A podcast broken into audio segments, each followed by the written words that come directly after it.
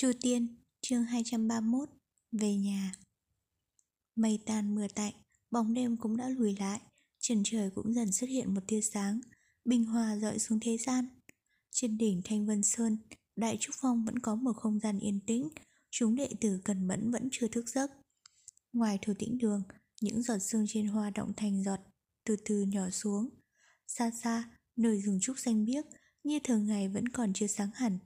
Từ giữa rừng trúc, lướt đến đỉnh núi trông như có một tấm vải mỏng, nhẹ nhàng dao động. Đại môn thủ tĩnh đường cũng trong tình trạng yên bình như vậy.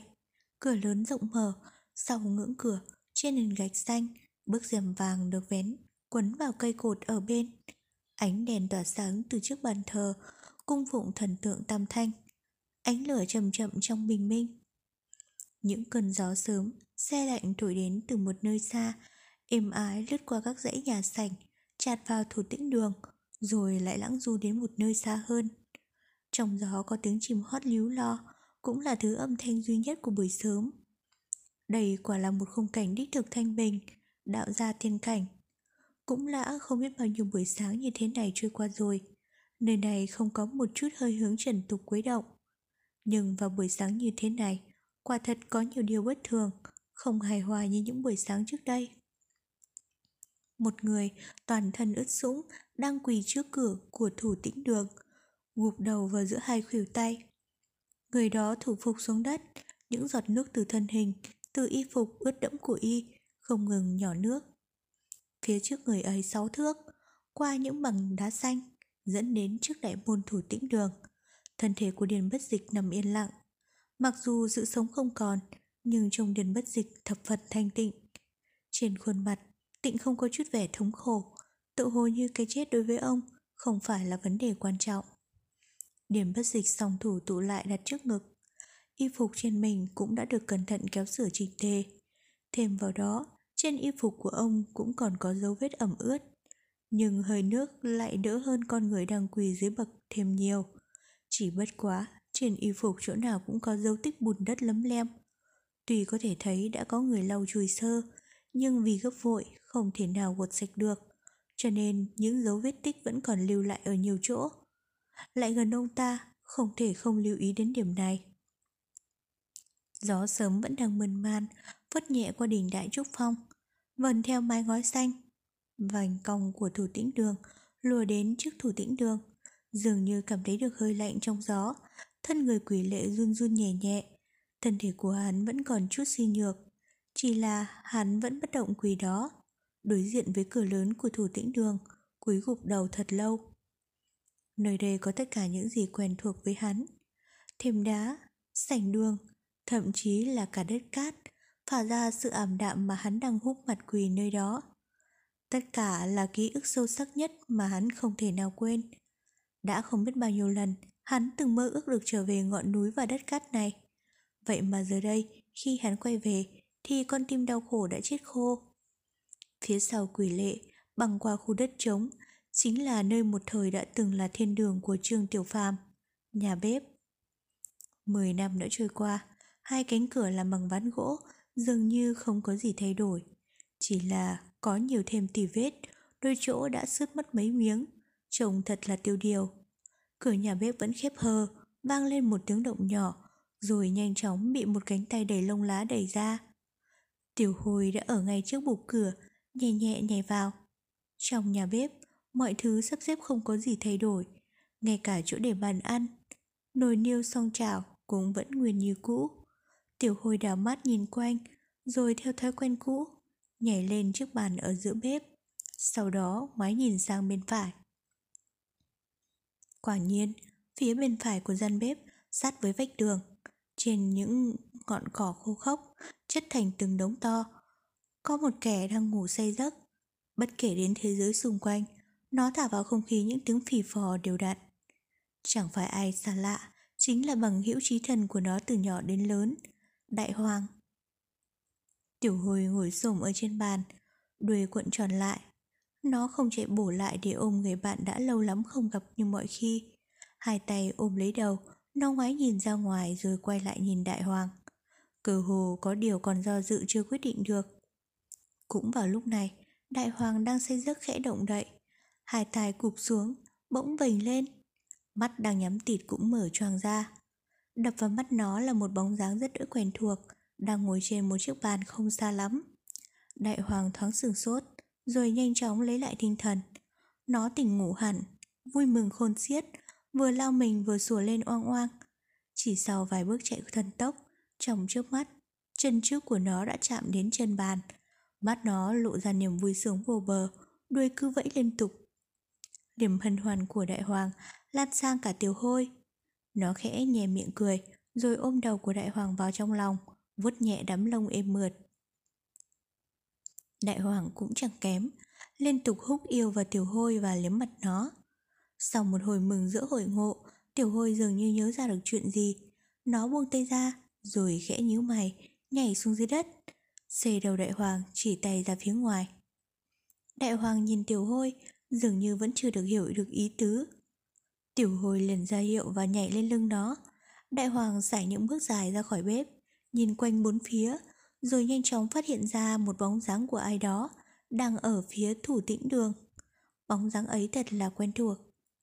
Đại hoàng mừng giữa khôn xiết, Nó hướng về phía người ấy, Sủa liền mấy tiếng, Không ngừng ngoắc đuôi Và lao tới nhanh như gió Qua khu đất trống, Tiến về phía quỷ lệ. Nhưng khi gần đến nơi Thì bỗng đột ngột khựng lại. Ánh mắt nhìn xa hơn về phía sau cái bóng thủ phục của người quen ấy. Nó đã nhìn thấy di thể của Điền Bất Dịch Đang nằm bất động trước bậc thềm bên ngoài thu tĩnh đường. Tiểu hồi chẳng nói chẳng rằng, Rời khỏi lưng đại hoàng chạy đến bên quỷ lệ. Nó vào đầu, nhìn quanh tứ phía, rồi quỳ phục xuống dưới đất, dựa vào thân của quỷ lệ. Đại hoàng từ từ đi qua, tiến từng bậc một, đến bên cạnh thi thể của Điền Bất Dịch. Nó nhìn vào khuôn mặt của Điền Bất Dịch một lát, nhẹ nhàng liếm khắp người ông ta, đuôi vẫn vẩy không ngừng. Rồi nó bỗng quay đầu lại, hồ nghi đi đến bên cạnh đầu của Điền Bất Dịch, nhẹ nhàng dùng mũi của nó cạ vào khuôn mặt ấy, phát ra những âm thanh ư ử, như muốn gọi chủ của nó tỉnh dậy. Nhưng Điền bất dịch vẫn nằm đấy không có phản ứng gì. Đại hoàng đờ đẫn một lúc lâu, chủ lên một tràng dài đau đớn. Nó cứ cạ vào khuôn mặt bất động ấy một cách bất lực, mọi cố gắng đều vô ích. Con chó vàng này từ từ ngồi xuống, dán chặt mắt vào điền bất dịch, giống như chờ đợi một điều màu nhiệm là chủ nó sẽ bỗng nhiên tỉnh giấc. Nó cúi đầu lên hai chân trước, cụp hai tay xuống, dựa sát vào người chủ yêu quý, cảm nhận được luồng khí lạnh truyền sang. Làn gió của buổi sớm mai đem theo cái lạnh từ đêm trước. Dưới bậc thềm, quỷ lệ khẽ run người, nhưng hắn mau chóng trở về trạng thái bất động, cứ thủ phục, quỳ xuống như thế. Buổi sớm mai đem về không khí lạnh lạnh, vạn vật xung quanh đang có sự chuyển mình. A, à, Tôi như thốt ra từ trong vô thức của một cơn ác mộng. Bà tỉnh giấc, toàn thân lạnh toát, tóc tai bù xù, mặt mày hốc hác. Bà chống tay lên bàn, gượng đứng lên. Đêm qua, bà đã gục trên bàn thiếp đi. Bà tiến đến bên cửa sổ, kéo nhẹ tấm rèm. Ánh sáng xuyên qua những khe cửa, chiếu sáng khắp căn phòng. Tôi như nhìn những vạch sáng một lúc lâu, lòng đã bắt đầu bình tĩnh trở lại. Nụ cười gượng gạo, bà tiến lại bàn, cầm chiếc gương nhỏ lên. Thật sừng sốt, một người đàn bà nhan sắc, chỉ qua một đêm suy nghĩ, giờ trông thật là tiểu tụy. Nhưng từ khuôn mặt ấy vẫn phẳng phất nét gì đó khiến người ta phải động lòng. Nhan sắc vẫn chưa già, nhưng trái tim thì thế nào? Tôi như chỉnh sửa mình trong gương một lúc, rồi thở dài, bà úp chiếc gương xuống, mặt bàn xoay người tiến lên, đến gần cửa sổ, đưa tay mở toang ra. Ánh ban mai như trực sẵn ùa vào, nhanh chóng rồi đi những bóng đêm còn đấn đá. Lòng người cũng cảm thấy phân chấn hơn, khuôn mặt tôi như cũng có chút gì tươi tỉnh. Bà thò đầu ra ngoài cửa sổ, bà có thể cảm nhận được gió mai đang phả nhẹ vào mặt mình, nhưng sau đó có chút gì đó lạnh lạnh. Bà mở cửa, bước ra ngoài. Trời bên ngoài vẫn chưa sáng hẳn, có lẽ giờ này các đệ tử còn chưa thức giấc. Thôi, cứ để cho bọn chúng ngủ thêm chút nữa Đợi lát nữa sẽ bảo chúng xuống núi Tìm bất dịch Đoán chừng bọn chúng sẽ rất mệt Tôi như miên man suy nghĩ Bước chân dần bước về phía thủ tĩnh đường Con đường quanh co khúc khỉu dẫn đến hành lang sao mà dài thế. Bên ngoài, những cây trúc khua trong gió tạo thành một dàn hợp sướng, cứ ca mãi một âm điệu lào xào. Không hiểu vì sao, trong một buổi sớm mai như thế này, tôi như bỗng phát hiện ra nhiều thứ xung quanh mình. Những lớp sơn trên lan can hành lang cùng năm tháng đã bong ra loang lổ, nhiều chỗ đã chóc hết. Còn nhớ một lần quét sơn trong thủ tĩnh đường, khi đó mình và bất dịch vẫn đang giành nhau trong thời kỳ tân hôn. Cũng tại hành lang này, mình đã trải qua bao nhiêu ngày tháng, kể cả việc trở thành nông điền, cũng ngày chính tại đây. Thế mà từ trước đến nay, mình vẫn chưa hề nghĩ đến chuyện này. Đợi khi bất dịch trở về, nhất định mình sẽ cùng bất dịch lên kế hoạch sơn quét lại. Ở một cây trúc to nhất trong rừng trúc, phía ngoài lan can kia vẫn có thể thấy dấu hiệu của hai cây kiếm nhỏ khắc lên đó, mặc dù không còn rõ lắm. Đó là quãng thời gian sau đám cưới đầy hạnh phúc. Khắc lên hai thân kiếm ấy chính là thể hiện ước mơ song kiếm hợp bích, cùng đạt đến tiên giới. Còn nhớ, bất dịch đùa mình, cho là mình khác sao mà xấu thế. Vậy mà mình đã giả vờ giận dỗi, báo hại lão cuống cuồng xin lỗi, mình còn làm bộ một lát sau mới chịu tha thứ cho lão. Cảnh tượng năm đó cứ như ở trước mặt tôi như, bà nở một nụ cười, thấy lòng mình ấm lại. Vừa đi vừa hít một hơi sâu cái ngọt ngào trong lành của buổi sớm mai. Bỗng nhiên bà nhớ tới đại hoàng, con chó mà Điền Bất Dịch nuôi từ nhỏ. Ông đã đi nhiều ngày như vậy, không biết các đồ đệ có chăm sóc nó chu đáo không? Chẳng may nó gầy đi, thì thế nào khi Bất Dịch quay về cũng trách tội. Tổ như vừa lắc đầu vừa cười, quyết định nhân lúc trời chưa sáng, hẳn đến nhà bếp xem đại hoàng thế nào. Vừa đi vừa nghĩ, bất giác đã đến tiền viện của thủ tĩnh đường từ lúc nào. Bong! Tiếng chuông đầu tiên của buổi sớm mai từ xa truyền tới. Đó là dấu hiệu chào buổi sáng trên Thanh Vân Sơn, cũng là âm thanh để đánh thức một ngày mới. Tiếng chuông nhỏ mà ngân sâu vọng vào từng vách núi rồi từ từ mất dần. Nhịp tim của Tô Như như trải dài theo thanh âm của tiếng chuông, đột nhiên đập thật mạnh. Trước thủ tĩnh đường, lối nhố những dáng người, nằm có, ngồi có, bà cũng hướng về phía đại hoàng. Nó vốn ở ngủ nướng, sao hôm nay lại dậy sớm như thế này, lại còn ngoan ngoãn nằm trên bậc thềm trước cửa. Dường như nghe thấy tiếng động, đôi tai cụp xuống của nó khẽ động đậy, nó nhìn vào phía trong tủ tĩnh đường. Trong đó, ánh ban mai chưa chạm tới vẫn còn u tối, không biết từ lúc nào có một người đàn bà đứng nhìn mọi thứ xung quanh. Tim tôi như càng lúc càng đập mạnh, thậm chí như muốn vỡ tung ra. Bà cảm thấy nghẹt thở. Cái hình hài nằm trên bậc thềm đó rất đỗi quen thuộc, đến nỗi đã in sâu vào trong tâm khảm bà, không ai có thể chạm đến được. Nhưng trong thời khắc đó, bà đã thầm cầu mong rằng mình đã nhìn lầm, đã nhìn lầm thôi. Vẻ mặt trắng bệch, nhưng những bước chân vô cảm cứ từng bước, từng bước tiến lại gần. Môi bà run lên bần bật, đại hoàng đang nằm thủ phục bên cạnh thi thể của Điền bất dịch.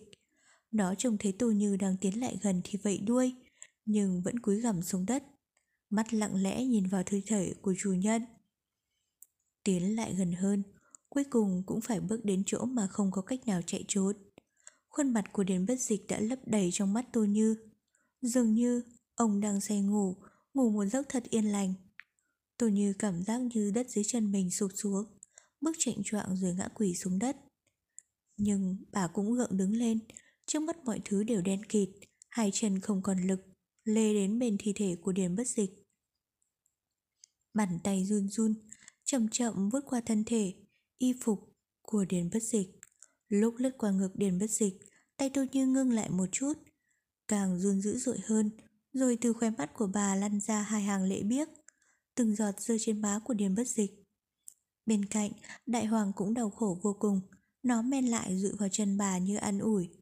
Bà chậm chậm ngước nhìn lên người đang quỳ đó, bên cạnh là một con khỉ xám đầy lông lá. Giọng nói xúc động, tắc nghẽn. Tiểu phàm.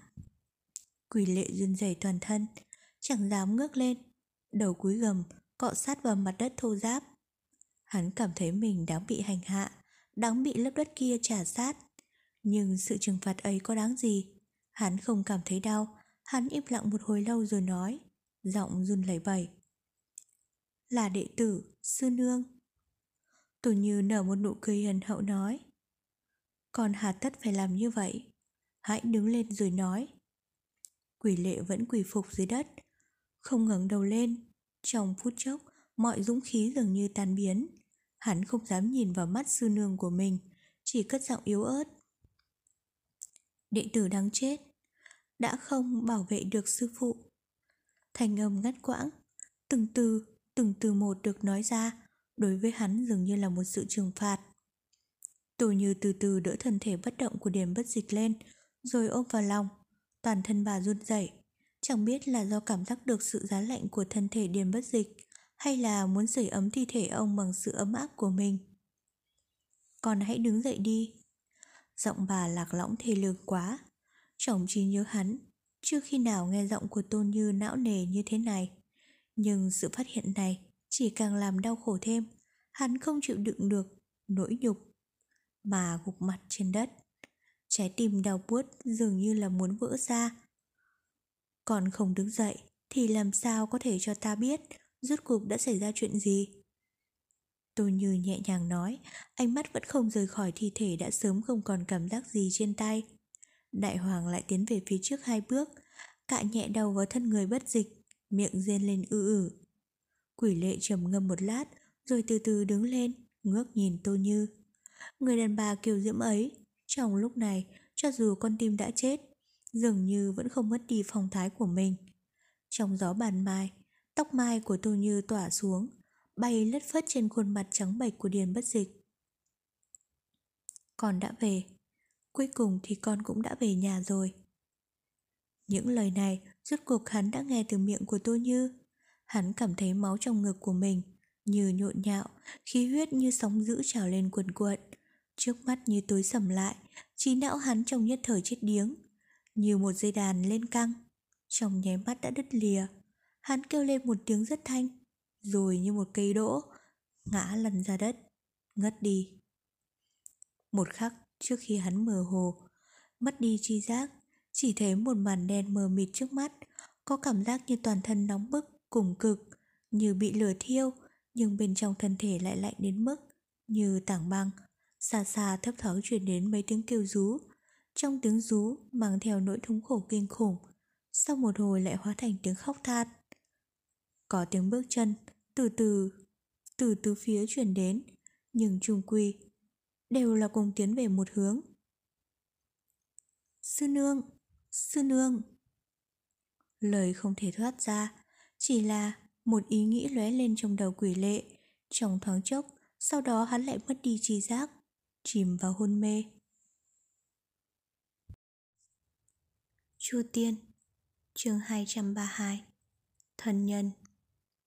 Giấc ngủ này, không biết bao lâu, Chỉ là trong lúc chìm đắm trong giấc ngủ, Lại cảm thấy xung quanh có một mùi vị rất quen thuộc. Không biết là đã bao nhiêu lâu rồi, Hắn không có cảm giác an tâm như thế này.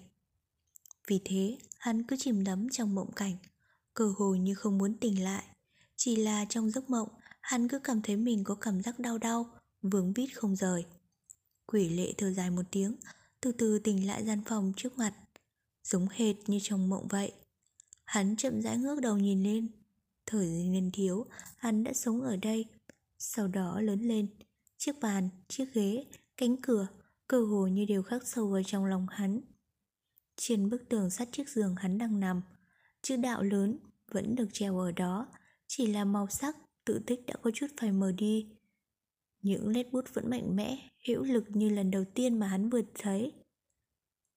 Ngoài khung cửa sổ, chợt vang lên tiếng ghê khẽ. Một khe em hở hé ra, Còn khi tiểu hôi từ bên ngoài nhảy vào.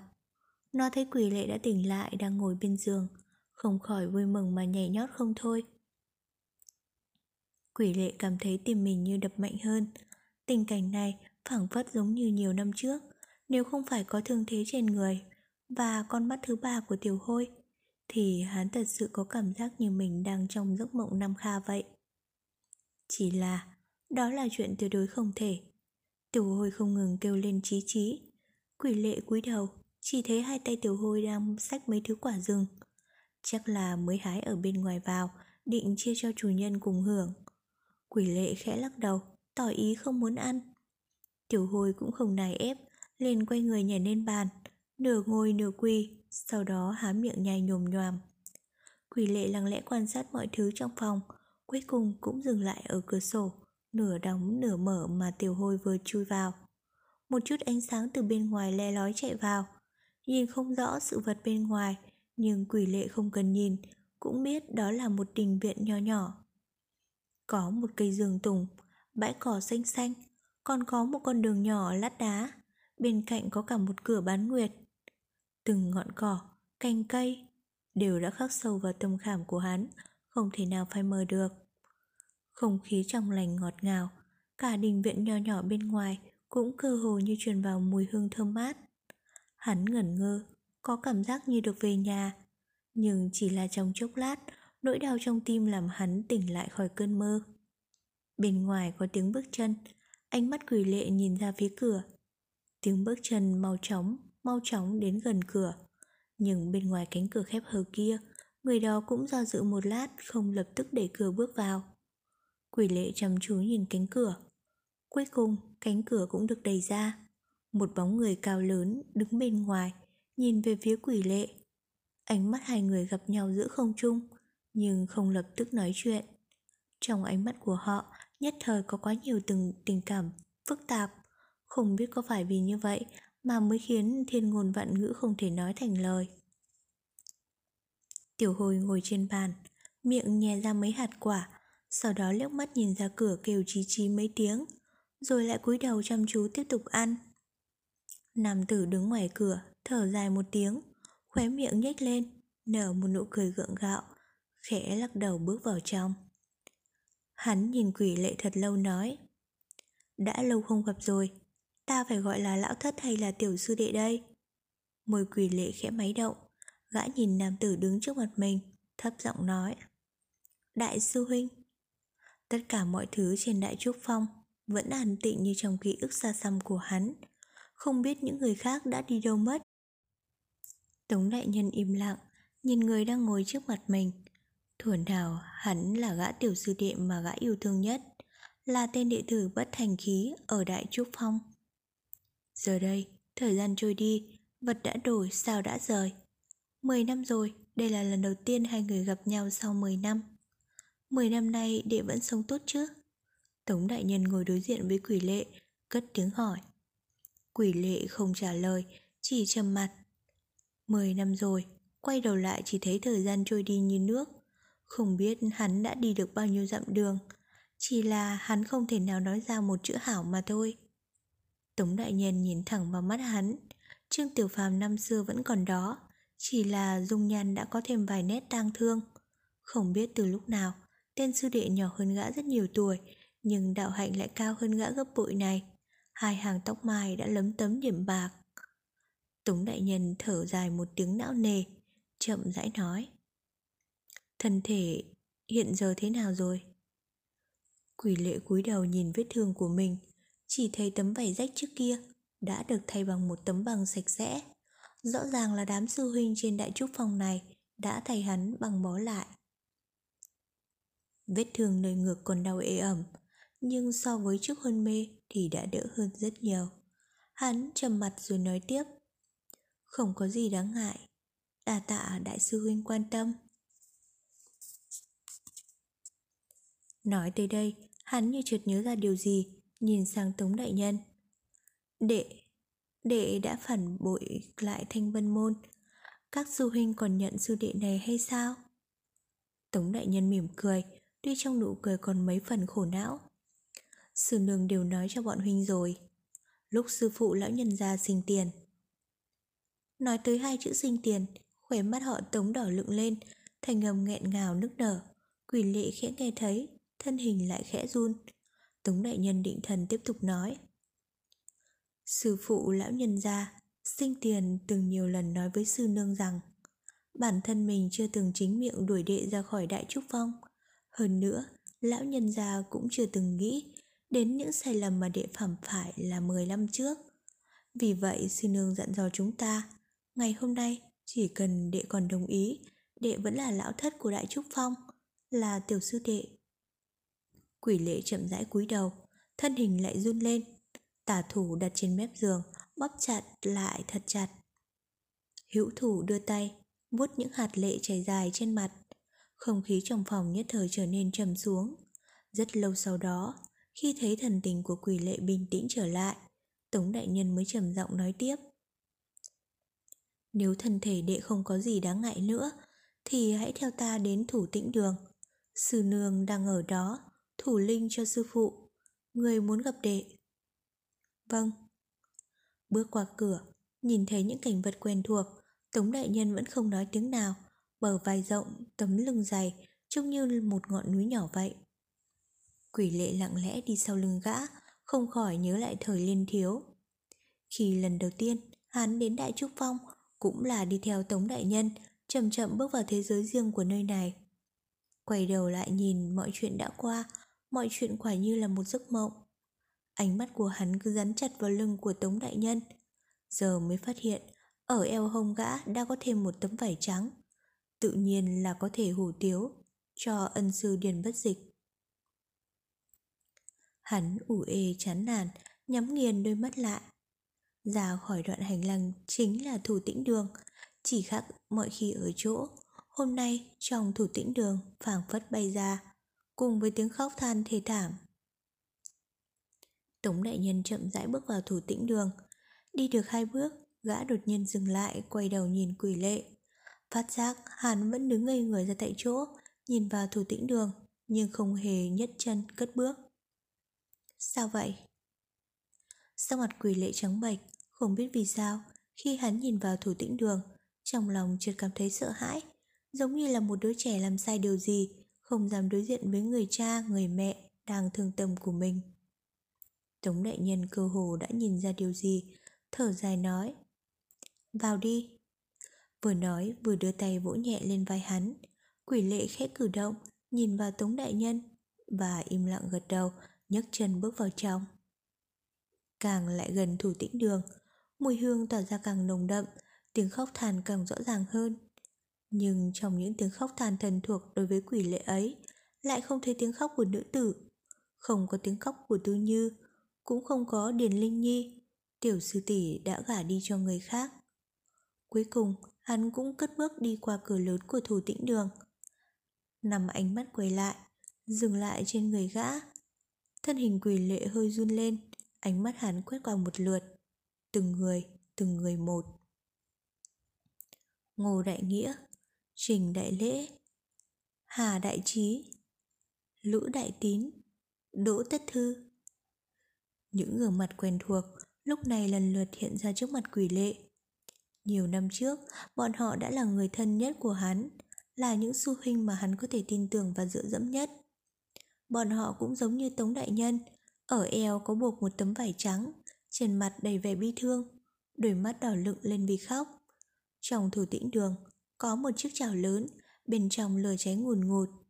Các sư huynh của hắn đang chậm chậm thả vào đó những tờ giấy vàng bạc. Lửa cháy bốc cao, khói mù mịt. Quỷ lệ ngần người ra, phía sau làn khói, Điền bất dịch an tĩnh nằm trên linh sàng. Y phục bẩn thỉu trên người đã được thay bằng một bộ sạch sẽ, gọn gàng. Dùng mạo tinh thần đã khá hơn rất nhiều. Sư nương tô như của hắn đang ngồi bên cạnh Điền bất dịch, đưa tay vuốt nhẹ lên tay lão, rồi chậm chậm bóp chặt. Thân hình của bà rất bi thương, nhưng bà không lưu lệ. Trên mái tóc mai vẫn còn xanh mướt của bà, có cắm một bông hoa nhỏ màu trắng. Đó là bông hoa vẫn còn đọng xương của buổi sớm, đạm nhã thành lệ, lại mang mấy phần u hài đau thương. Bà nắm chặt tay của trượng phu, chăm chú ngắm nhìn gương mặt của lão. Còn đến Linh Nhi thì không ngờ lại không thấy xuất hiện tại nơi này. Con chó được Điền Bất Dịch nuôi từ nhỏ là Đại Hoàng, cũng ủ rũ nằm bên linh sàng, đầu gục xuống đất, hoàn toàn mất đi vẻ hoạt bát thường ngày. Ánh mắt của quỷ lệ dừng lại trên người Điền Bất Dịch, sau đó không di động đi đâu nữa. Bước chân của hắn nặng nề, chậm rãi lê từng bước một. Tống đại nhân lặng lẽ đi bên cạnh hắn, lấy một sợi dây thừng gai, đưa cho quỷ lệ. Quỷ lệ liếc qua gã, trong mắt lộ ra vẻ cảm kích, gật đầu nhận lấy sợi dây, thấp giọng nói, đa tạ. Tống đại nhân nhìn sang phía Tô Như nói, đệ qua với sư nương đi. Nói xong, gã lặng lẽ đi ra, phía của các đệ tử, quỳ xuống trước di thể đền bất dịch, dập đầu ba cái. Khi gã ngẩng đầu lên, khoe mắt đã đỏ ửng. Sau đó cầm một sấp giấy tiền bên cạnh của Ngô Đại Nghĩa, từ từ thả vào trong bồn lửa. Quỷ lệ nhìn sợi dây trong tay, từ từ buộc nó vào thắt lưng. Sợi dây thường gai, quấn quanh mình, mang theo mấy phần bi thương, cơ hồ như thắt chặt tim hắn một lần nữa. Hắn cúi đầu đi tới trước linh sàng, quỳ xuống khấu đầu ba cái trước di thể của Điền Bất Dịch, sau đó quay sang phía Tô Như. Đệ tử Thanh âm của hắn chợt ngừng lại, hồi lâu sau mới nghe thấp giọng nói. Đệ tử Trương Tiểu Phàm bái kiến sư nương. Phía sau, Tống Đại Nhân và năm đệ tử Đại Trúc Phong đều nhìn qua, biểu tình trên mặt rất phức tạp. Nhưng nhiều hơn cả là sự hoan hỉ và thân thiết khi gặp lại người thân. Cả Tô Như cũng tỏ ra được thanh thản phần nào. Bà nhìn quỷ lệ khẽ gật đầu, sau đó trên gương mặt xinh đẹp lại hiện lên vẻ đau thương, nhìn Điền Bất Dịch và nói. Bất Dịch, ông nghe thấy chưa? Là lão thất đó, nó trở về khấu đầu với ông kìa. Quỷ lệ quỳ phục dưới chân Tô Như, không nói lên lời. Phía sau vang lên những tiếng nấc nghẹn ngào. Khói hương nghi ngút, lan tỏa trong thủ tĩnh đường. Không biết có phải vì chủ nhân không còn nữa hay không, mà cả nơi này cũng trở nên trống rỗng. Chẳng hề huyên náo vì sự xuất hiện của nhiều người. Một lát sau, Tống đại nhân gạt lệ nơi khóe mắt, bước lên phía trước, đến bên cạnh Tô Như. Sư nương, xin người cho chỉ thị về chuyện hậu sự của sư phụ. Cần phải báo cho các sư trưởng tiền bối, đệ tử còn đi Long Thủ Phong, thông chi cho Linh Nhi sư muội để sư muội ấy. Chuyện này không gấp. Tống đại nhân giật mình kinh ngạc, chúng đệ tử sau lưng gã, cả quỳ lệ cũng ngây người ra. Thủ tĩnh đường nhất thời im lặng như tờ, cả một tiếng động nhỏ cũng không nghe thấy. Một lúc sau, Tống đại nhân mới lấy hết can đảm, nhỏ giọng nói. Sư nương, sư phụ qua đời, chúng đệ tử đều hiểu nỗi đau của người, chỉ là hậu sự này không thể không làm. Sắc mặt tôi như vẫn không hề thay đổi, chẳng những vậy, bà còn không thèm nhìn Tống đại nhân lấy một cái.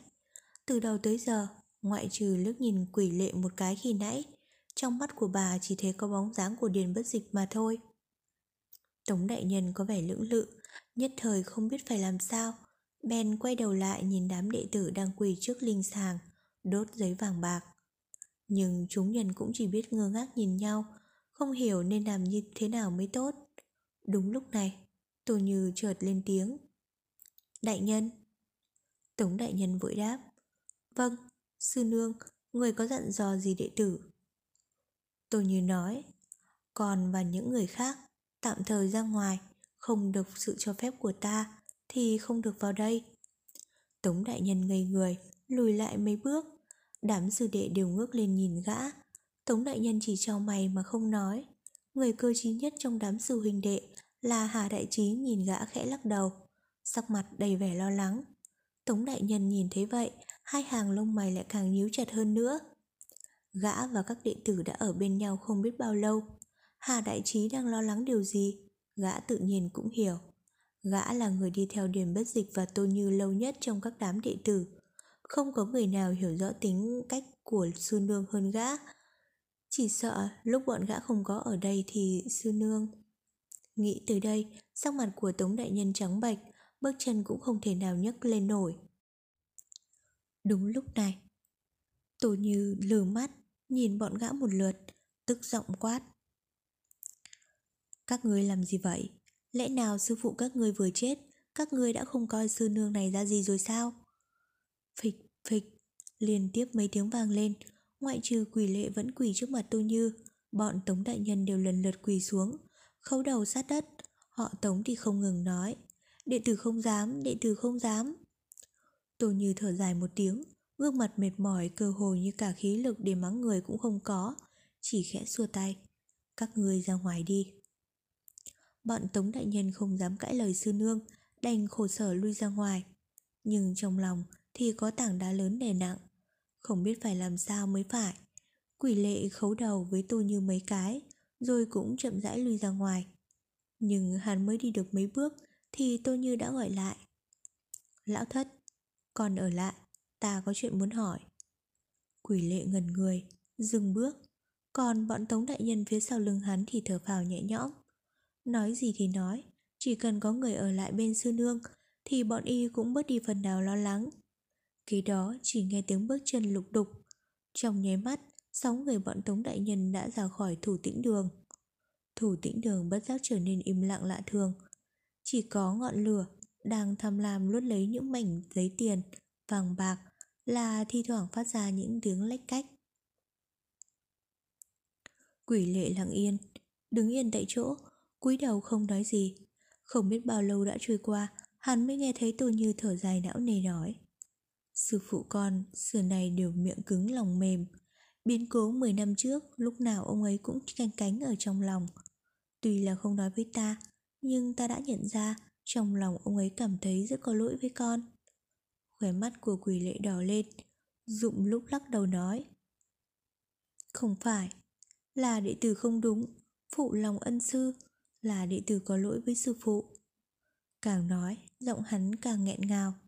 Tổ như khẽ mấp máy môi, thanh âm nức nở của quỳ lệ, cơ hồ như đã khơi gợi lại nỗi đau sâu thẳm trong lòng bà. Chỉ là cuối cùng vẫn không kìm nén được, không để cho lệ rơi.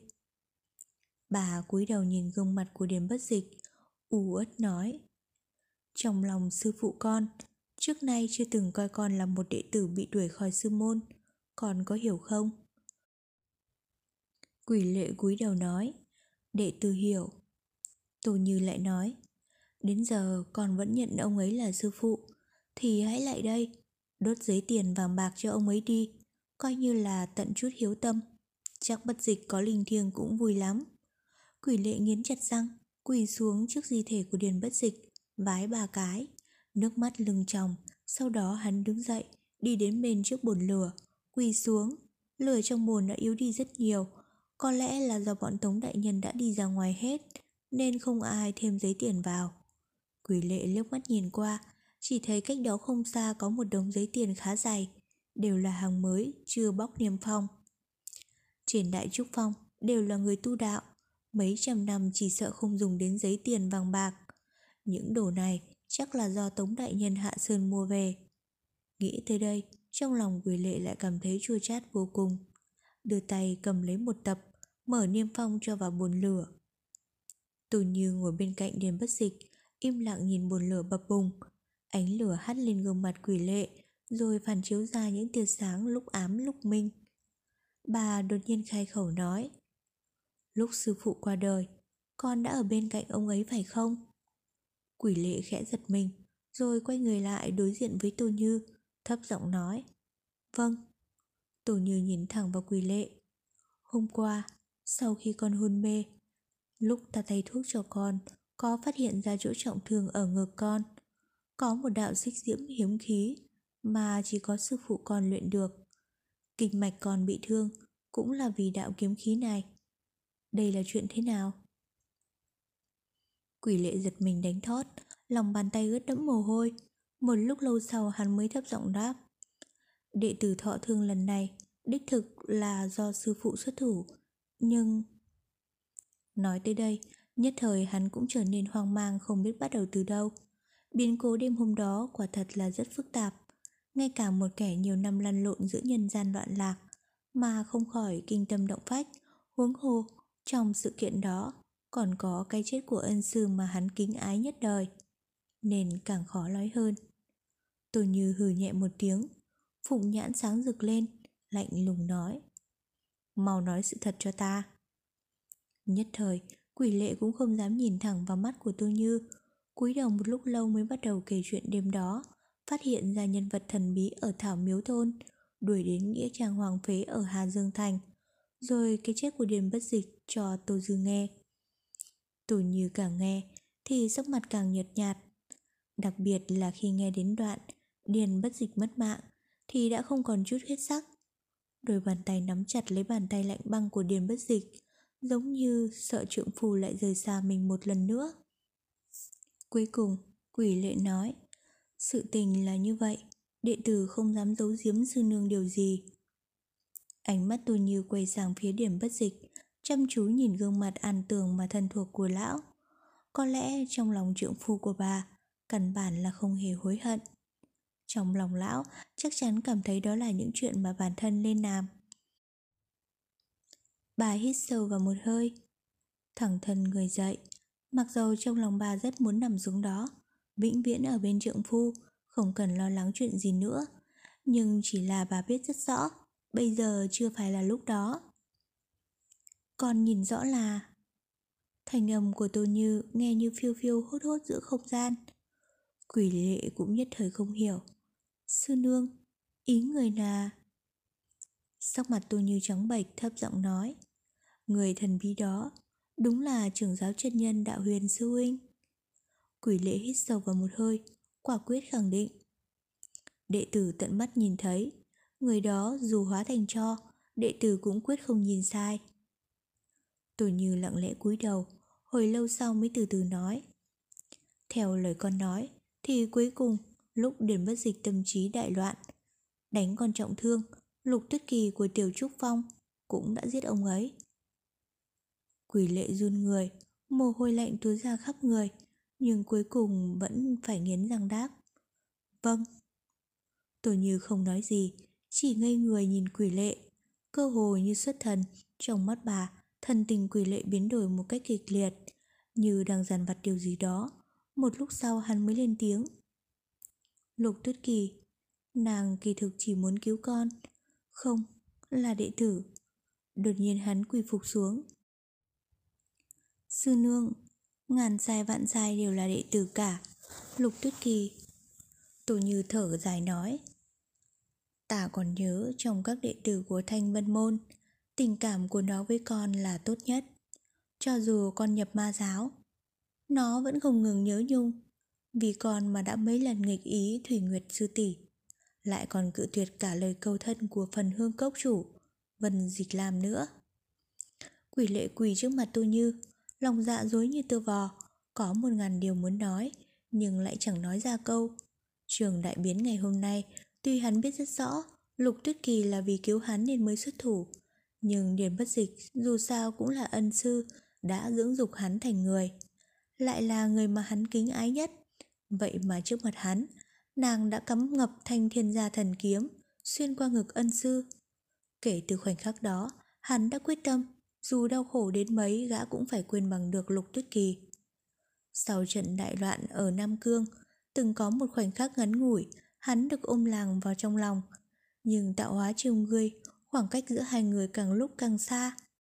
Thật không hiểu tại sao, trời già lại tàn nhẫn đến như thế. Tuy quỷ lệ đã quyết tâm rời xa nàng, nhưng hắn không thể ngồi trơ mắt nhìn Tô Như hiểu lầm nàng. Nhưng hắn càng hiểu rõ hơn, thâm tình của sư nương đối với sư phụ, so với hắn chỉ hơn chứ không kém.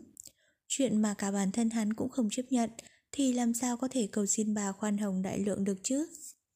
Quỷ lệ người không nói được gì, cũng không biết nên nói gì. Thực sự là quá đỗi vô tình. Mỗi một người tiếp cận đến nó đều bị nó làm tổn thương. Chỉ là sắc mặt tôi như lúc này không hề có vẻ quyết liệt như quỷ lệ tưởng tượng. Ngược lại, sau cơn bi thương ban đầu, bà từ từ bình tĩnh trở lại. Một lúc sau, tôi như mới nhìn quỷ lệ nói. Ta nhớ còn có nói, trước khi lâm chung, thần trí điền bất dịch có khôi phục lại, nhận ra con có đúng không? Quỷ lệ gật đầu. Vâng. Tôi Như nói. Vậy ông ấy có nói gì không? Quỷ lệ ngưng thần suy nghĩ rồi thấp giọng nói. Sau khi sư phụ tỉnh lại, có nói hai câu. tôi Như tiếp tục hỏi. Ông ấy nói gì? Quỷ lệ nói. Câu đầu tiên của sư phụ hơi kỳ lạ. Chỉ nhắc đi nhắc lại ba chữ. Đừng trách nó. Đừng trách nó. Câu thứ hai là dặn dò đệ tử sau nghi người qua đời thì mang di thể người về Đại Trúc Phong, giao cho sư nương, đồng thời dặn. Tôi như biến sắc nói, ông ấy muốn con nói gì? Quỷ lệ thấp giọng nói, trước lúc lâm chung, sư phụ có dặn chuyển cáo với sư nương, xin sư nương đừng quá đau thương. Đừng, đừng làm chuyện ngốc nghếch. Tôi như ngẩn người ra không nói gì, nước mắt cứ tuôn trào theo khóe miệng, thân hình lảo đảo vô lực như muốn ngã quỵ. dáng vẻ thương tâm tột cùng. Quỷ lệ vừa đau đớn, vừa lo lắng, nhưng không dám bước lên, chỉ quỳ xuống dưới đất, khấu đầu nói. Xin sư nương kiềm chế bi thương. Một lúc lâu sau mới nghe Tô Như bình tĩnh nói. Ta không sao, còn cứ đứng dậy đi.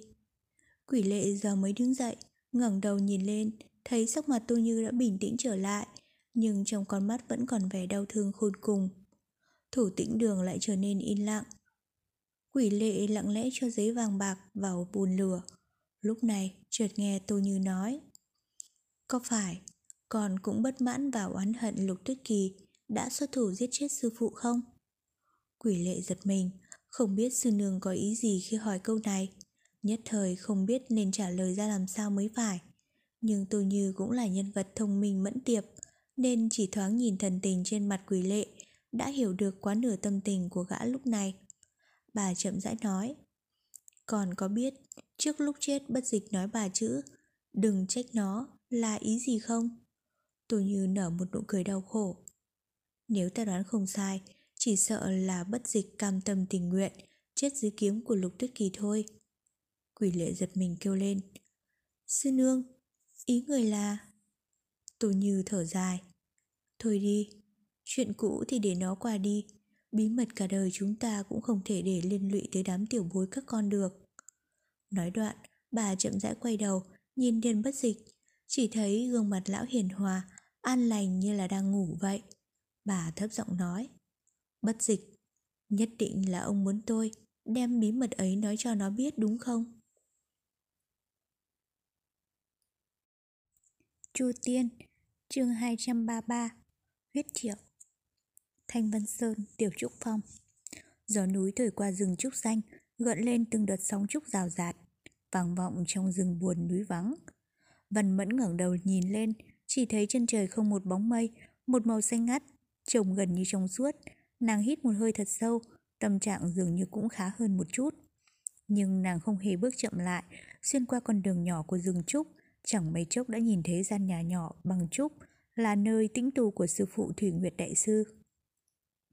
Nàng bước đến, nhẹ nhàng gõ lên cánh phiên trúc, nói Sư phụ, con về rồi đây. Từ bên trong, tiếng của Thủy Nguyệt Đại Sư vọng ra. Mẫn nhi đấy ư, vào đi.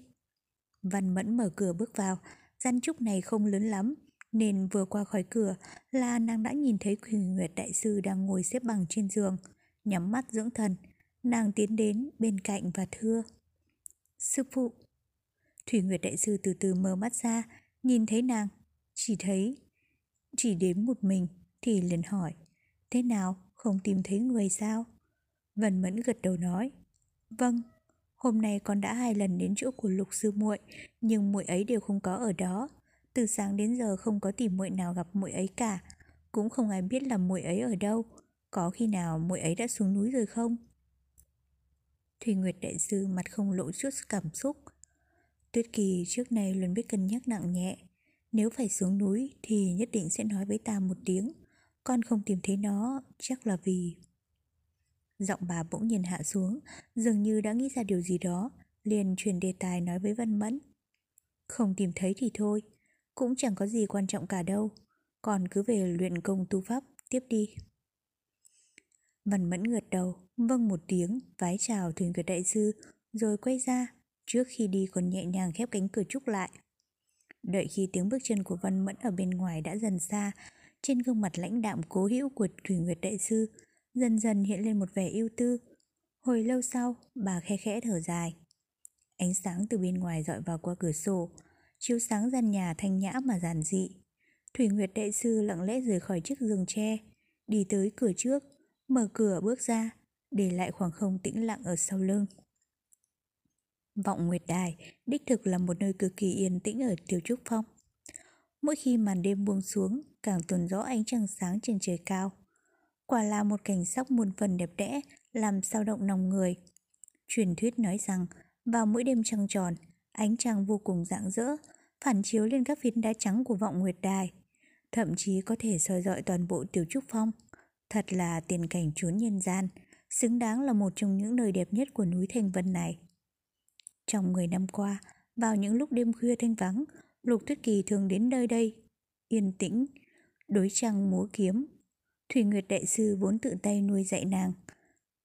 Ngoài công dạy dỗ của một vị sư phụ ra, còn có ơn nuôi dưỡng của một người mẹ, nên có thể nói không ai hiểu tâm tư của Lục Tuyết Kỳ bằng bà được.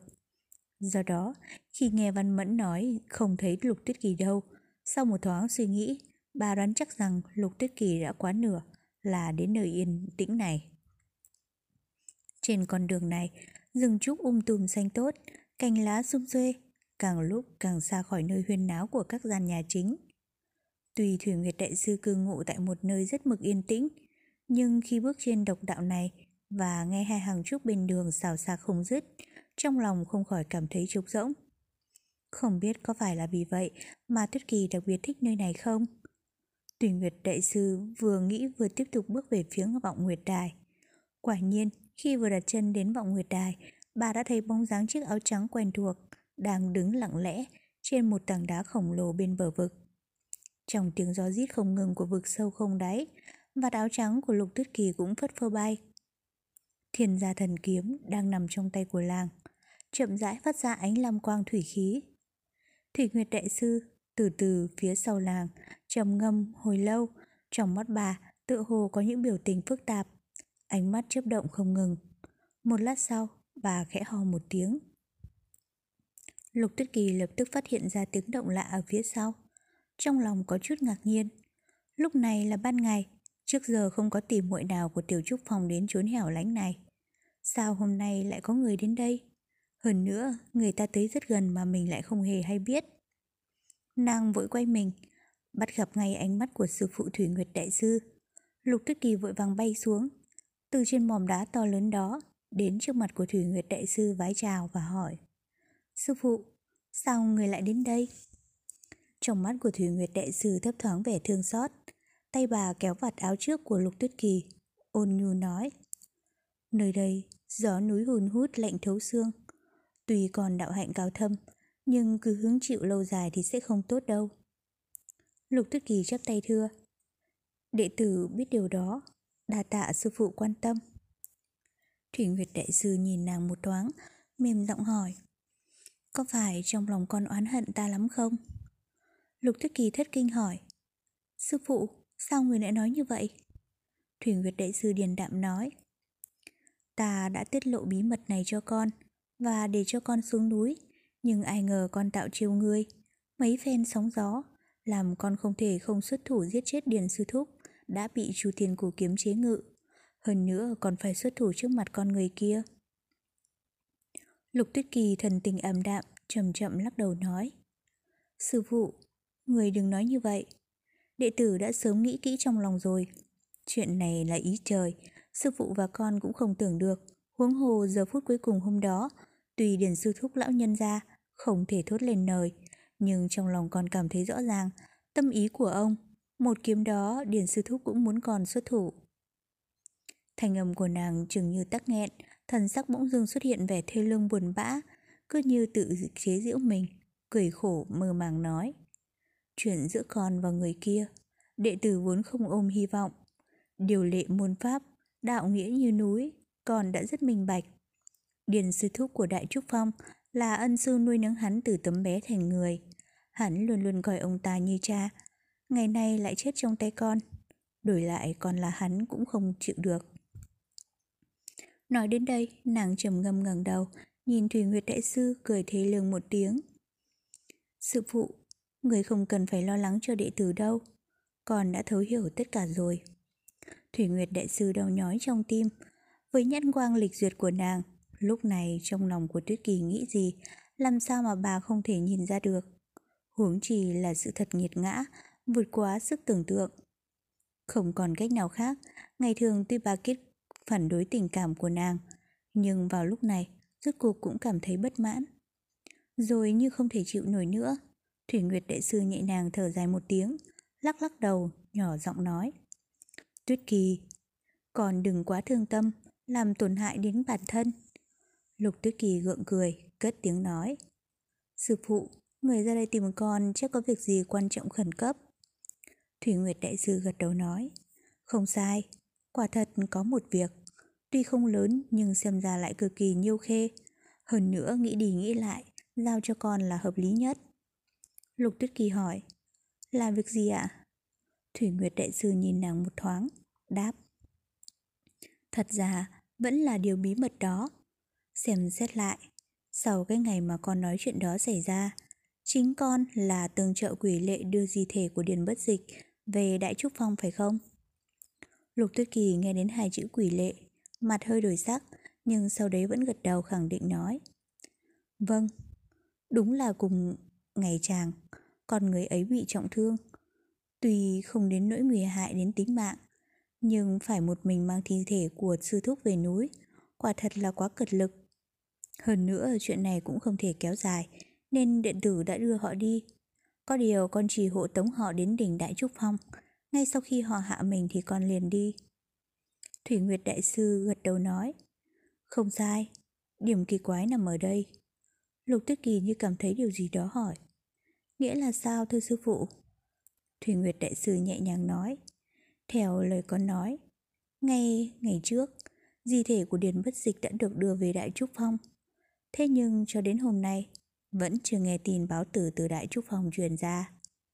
Lục Tuyết Kỳ hơi giật mình, cũng không tự chủ được mà khẽ nhíu mày. Thủy Nguyệt Đại Sư chắp tay sau lưng, nhìn ra xa, dõi nhìn mây mù tít tắp, Đại Trúc Phong ở tại hướng ấy như ẩn như hiện. Bà nhìn một lúc lâu rồi nói Điền bất dịch là thủ tọa của chi phái Đại Trúc Phong Địa vị không phải là nhỏ Chỉ cần tin ông ấy qua đời được truyền ra thì trưởng giáo Trần Nhân cũng phải quay về tế điện Nhưng Đại Trúc Phong lại giữ bí mật Không tuyên bố Thử hỏi có phải là một sự quái sự không? Bà dừng lại Quay đầu nhìn Lục Tuyết Kỳ Ngoài ra Sáng nay ta đã âm thầm phái người âm thầm dò xét lòng thủ phong phát hiện Điền Linh Nhi vẫn còn trên Long Thủ Phong. Đối với tin tức phụ thân mình đã tạ thế, không ngờ lại không biết chút gì. Lục Tuyết Kỳ trầm ngâm hồi lâu nói, đệ tử đã hiểu rồi. Thủy Nguyệt Đại Sư gật đầu nói, còn vốn thông minh, ta không cần phải nói thêm nhiều. Kỳ thật, ta cũng không nghi ngờ gì. Tôi như là sư muội của ta, nhìn chung hai chúng ta chẳng khác gì chị em ruột thịt. Nên không như những người khác, Ta thật sự lo ngại vợ chồng họ, nghĩa nặng, tình thâm, nhất thời không thể nhìn nhận được vấn đề mà làm chuyện dại dột. Nhưng Đại Trúc Phong không phát tang, thì ta thân là thủ tọa của Tiểu Trúc Phong, cũng không tiện để ghé qua thăm dò. Thêm nữa, việc này có quá nhiều ẩn khúc, những người khác lại càng không tiện, cho nên ta phải để con sang đó một lần nữa. Lục Tuyết Kỳ gật đầu nói, đệ tử đã rõ, nếu không có việc gì khác, đệ tử xin đi ngay. Lục Thủy Nguyệt Đại Sư nhẹ nhẹ gật đầu nói. Cũng được, nhưng còn cũng phải cẩn thận. Nếu có chuyện gì xảy ra thì sớm quay về báo cho sư phụ một tiếng. Lục Tuyết Kỳ vâng một tiếng, vái chào Thủy Nguyệt Đại Sư, chuyển thần khởi phát thiên gia, sáng lòa. Người theo kiếm bay đi, chỉ nghe thấy tiếng xé gió. Cả người đã hóa thành một đạo lam quang, bay vút lên trên bầu trời. Thủy Nguyệt Đại Sư nhìn thân ảnh của Lục Tuyết Kỳ lướt vùn vụt, không giống với vẻ bình tĩnh lạnh lùng ngày thường, thì bà hiểu ngay đứa học trò si tình cứng đầu của mình. Tuy bề ngoài vẫn biểu hiện vẻ kiên cường, miệng nói đã buông, nhưng trong thâm tâm lại ngàn vạn lần chưa thể dứt bỏ. Bà trầm ngâm hồi lâu, sau cùng cũng chỉ nhẹ thở dài một tiếng, lắc lắc đầu, quay người xuống vọng nguyệt đài, bỏ đi thẳng ngoài ngàn dặm Hồ Kỳ Sơn. Trong hàn băng thạch thất, băng xương hàn khí nối đuôi nhau, xoay vần rồi bốc lên. Thiếu nữ áo xanh vẫn an tường nằm yên tĩnh trên hàng băng thạch đài như ngày thường. U cơ, mặt che khăn lụa mỏng, một mình tại hàng băng thất này, lặng nhìn bích dao thật lâu, nhẹ nhẹ thở dài, âm thanh mang đầy vẻ bất lực. Trong lòng u cơ, gần đây cũng thật sự có bất lực làm cho bà không thông suốt được, làm cho bà vô cùng đau xót, rồi bà dần dần trở nên mơ hồ nghi hoặc. Đầu tiên là quỷ vương, hoàn toàn thay đổi bản thân. Trước đây ông ta là một quỷ vương cương nghị quả quyết, còn bây giờ tuy ông ấy vẫn là người hùng tài đại lược, nhưng việc sát phạt trong hành sự hàng ngày lại càng lúc càng nặng. Như là mấy ngày gần đây, chỉ vì một vài điều nhỏ nhặt không như ý, quỷ vương đã ra lệnh giết một số người. Thậm chí bao gồm luôn cả vị tiền bối có địa vị khá cao trong quỷ vương tông. Những việc nhỏ nhặt này, nếu là hai năm về trước, quỷ vương chỉ cười rồi bỏ qua. U cơ có cảm giác rõ ràng, nội tình quỷ vương tông vào lúc này, người người kinh hãi khiếp sợ, hoang mang, không ai biết được khi nào thì tới phiên mình bất thình lình bị xử chết vì những sai phạm nhỏ nhất. Nhưng điều này làm cho U cơ thật sự đau đớn, chính là cái ngày bà tình cờ bắt gặp quỷ vương và quỷ lệ, hai người động thủ với nhau. Tuy chỉ thấy một vài quang cảnh, nhưng U cơ không phải như những giáo chúng bình thường. Dù sao, bà cũng là Chu Tước, một trong tứ đại thánh sứ của Quý Vương Tông. Với sự việc rành rành diễn ra trước mắt, giữa hai người đàn ông mà không biết bắt đầu từ khi nào lại xuất hiện một hố sâu như thế. Thế rồi bà nhìn ra, quỷ vương trong mấy lần xuất thủ, chắc gì đã không có sát tâm. U cơ ảm đạm, nhìn Bích Giao. Bích Giao vẫn an tĩnh nằm đó một cách bình thản. Chính vì nữ tử Mỹ lệ khả ái đó, hai người đàn ông xuất chúng này mới hợp lại. Nhưng vì cái gì mà sau 10 năm giữa họ lại xảy ra tình cảnh này? U cơ thật không dám nghĩ nữa, vạn nhất có một ngày hai người đàn ông này trở mặt tàn sát nhau, không biết kết quả sẽ thế nào. Mà vào lúc này, sự việc kinh khủng đó vị tất không có cơ hội để xảy ra. Nam nhân ừ, nam nhân U cơ cay đắng kêu thầm trong tim Mơ hồ rối loạn Ánh mắt bà chuyển đến chỗ Bích Giao, Lại càng chiều mến. Người con gái này, bà vẫn thường xem như con đẻ của mình. Mỗi khi nhìn thấy Bích Giao như vậy, Bà không thể không cảm thấy cay đắng. Đúng vào lúc bà đang một mình trầm tư ở đây, Cánh cửa đá của hàn băng thạch thất Đột nhiên phát ra tiếng trầm và sâu. Có người bên ngoài hắng giọng. U cơ quay đầu lại nhìn. Trong thoáng chốc, Thân ảnh của quý vương đã hiện ra tại cánh cửa đá. Từ từ tiến tới. Bà không khỏi ngây người.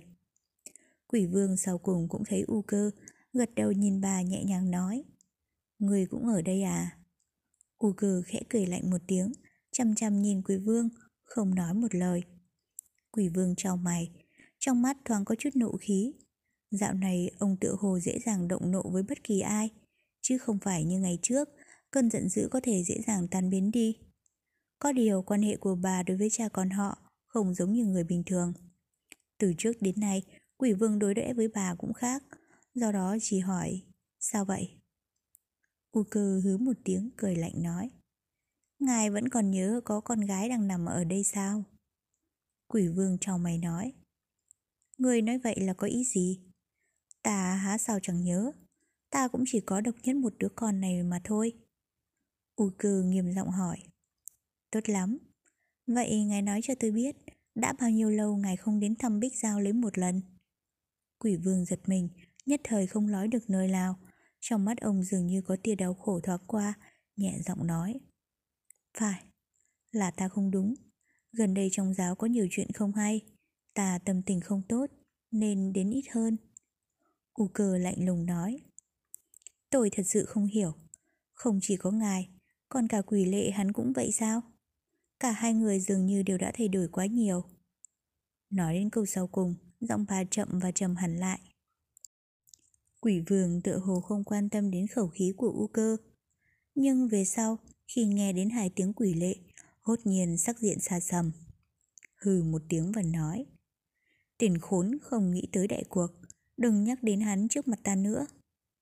U cơ nhìn sắc mặt của quý vương, Chỉ thấy gương mặt ông ẩn hiện sự giận dữ. Bà định nói điều gì đó Nhưng rồi đột nhiên cảm thấy sự mệt mỏi dâng tràn trong tim. Trong thoáng chốc Tự dưng có cảm giác thất vọng Lắc lắc đầu nói Thôi được, thôi được Tùy ý ngài vậy. Dù sao đây cũng là việc của hai người Tôi không quản được Cũng chẳng muốn quản. Nói xong bà xoay người hướng về phía cánh cửa rồi bước đi. Quỷ vương nhìn theo sau lưng bà trong mày tưởng như muốn nói điều gì đó Nhưng rồi cuối cùng cũng không nói. Mắt thấy u cờ sắp sửa bước ra khỏi thạch môn Đột nhiên giữa chừng Bà đột nhiên ngừng lại Gần như cùng lúc đó Quỷ vương cũng cảm giác được điều gì Hai mắt loáng thoáng chớp động Một đạo lực vô hình không thể kháng cự Như ngọn thủy triều cuồn cuộn Hùng hãn, bành trướng Un un sọc vào phía dưới lòng đất nơi họ đang đứng Quỷ vương và u cơ là những người có đạo hạnh cao thâm. Nhất thời gặp phải lực lượng quỷ dị này cũng không khỏi biến sắc trong chốc lát. Có điều, u cơ thì kinh hãi, còn quỷ vương thì ngạc nhiên và hoan hỉ. Ánh tình quang trong hai mắt chớp động không ngừng. Lực lượng quỷ dị đó, miền man tiếp nối, hết đợt này đến đợt khác, hùng hãn thẳng tiếp như biển lớn, không bao giờ tiêu biến. Dần dần, U cơ cảm nhận được rõ ràng, mặt đất dưới chân bà đang rung động nhẹ nhẹ. Hơn nữa, rung động này đang từ từ gia tăng. Sắc mặt bà hơi chuyển sang trắng. Lực lượng quỷ dị đột ngột như vậy, con người khó mà tưởng tượng nổi. Ai cũng phải lo sợ, đơn giản vì không ai có thể kháng cự nổi. Bà kinh hãi quay đầu nhìn lại, chỉ thấy quỷ vương thần tình quái dị, đôi mắt sáng rực, thực không biết nói như thế nào. Chỉ biết trên mặt ông ta không có mấy vẻ lo lắng sợ hãi. Vào lúc đó, đột nhiên khoảng không xung quanh vốn được bao phủ bởi vô số nhàm thạch xanh. Trong hàm ban thất bền vững này bỗng dừng phát ra những âm thanh rền rĩ, liên tục, tưởng như là có cái gì đó đang muốn trào ra. Lần này, cả Quỳ Vương và U Cơ đều biến sắc. Sau cơn rung chấn, nhìn lại bốn bề, chỉ thấy trên phiến đá xanh vốn cực kỳ kiên cố, bất ngờ xuất hiện những khe nứt nhỏ. Từ những vết nứt này, không ngừng rơi ra những mẩu đá vụn, đồng thời ngay cả chỗ họ đang đứng, sự rung động dường như càng ngày càng dữ dội hơn. Duy có điều may là, lực lượng của quái này, tựa hồ khi nằm lướt vách nham thật bền vững, thì đã tìm nơi phát tiết. Chẳng bao lâu sau, khi vách núi bị lứt ra, cả hai người đều cảm thấy trong lòng đất dưới chân mình, đại lực thần bí này đang nhanh chóng yếu dần đi. Không lâu sau thì biệt tích không còn dấu vết. U cờ đứng trầm ngâm hồi lâu, chân mày co lại. Nếu không có những vết nứt kinh hồn trên tường đá, bà tự hồ nghĩ hồi nãy chỉ là ảo giác. Vết nứt như dao, khắc rất rõ vào vách thạch bí kiên cố. U cơ quay đầu nhìn quỷ vương, không hiểu chuyện gì, quỷ vương chỉ nhìn bà một thoáng, rồi quay đầu lại nhìn Bích Giao. Ngài có biết chuyện này là thế nào không? Trong lòng U cơ đột nhiên có một cái gì đó thoáng qua, tự dưng có cảm giác không tốt lành gì. Quỷ vương chậm chậm lắc đầu, nhẹ nhàng nói. Ta không biết. Khi quay lại, ta sẽ phái người đi khảo sát địa thế, xem có phải là một trận động đất không. U cơ trầm ngâm một hồi rồi nói. Tôi không nghĩ là một cơn địa chấn đâu. Đại lực cương mãnh, như sóng biển cuộn trào. Bên trong lại ẩn tàng một luồng sát khí mãnh liệt, tuyệt không phải là thiên tai. Quỷ vương trầm ngâm một hồi, rồi mới nói. Ta sẽ xem xét việc này, người không cần phải quan tâm. U cơ đưa mắt nhìn lưng ông một lúc, tấm khăn che nhẹ nhẹ di động. Qua một lúc bà không nói gì, thằng mình quay người, mở cửa đá bước đi. Phiến cửa đá nặng nề chậm chậm khép lại, hàn băng thạch thất chìm vào trong yên tĩnh. Nhìn vẻ an tường hàm chứa một nụ cười mỉm của gương mặt mỹ lệ kia, trong ánh mắt âm trầm các nghiệt của quỳ vương, cuối cùng cũng từ từ biến thành hòa hoãn trở lại. Ông lặng yên ngồi xuống, bên hàn băng thạch sàng, trong mắt chỉ còn có bích dao, có nét thống khổ khôn cùng. Dường như chỉ vào những lúc như thế này, khi ông một mình đối diện với con gái, mới để lộ ra điểm yếu của mình. Chỉ là có ai biết được. Mà đến ngay cả quỳ vương, ông cũng có biết được điều đó không? Không ai biết được.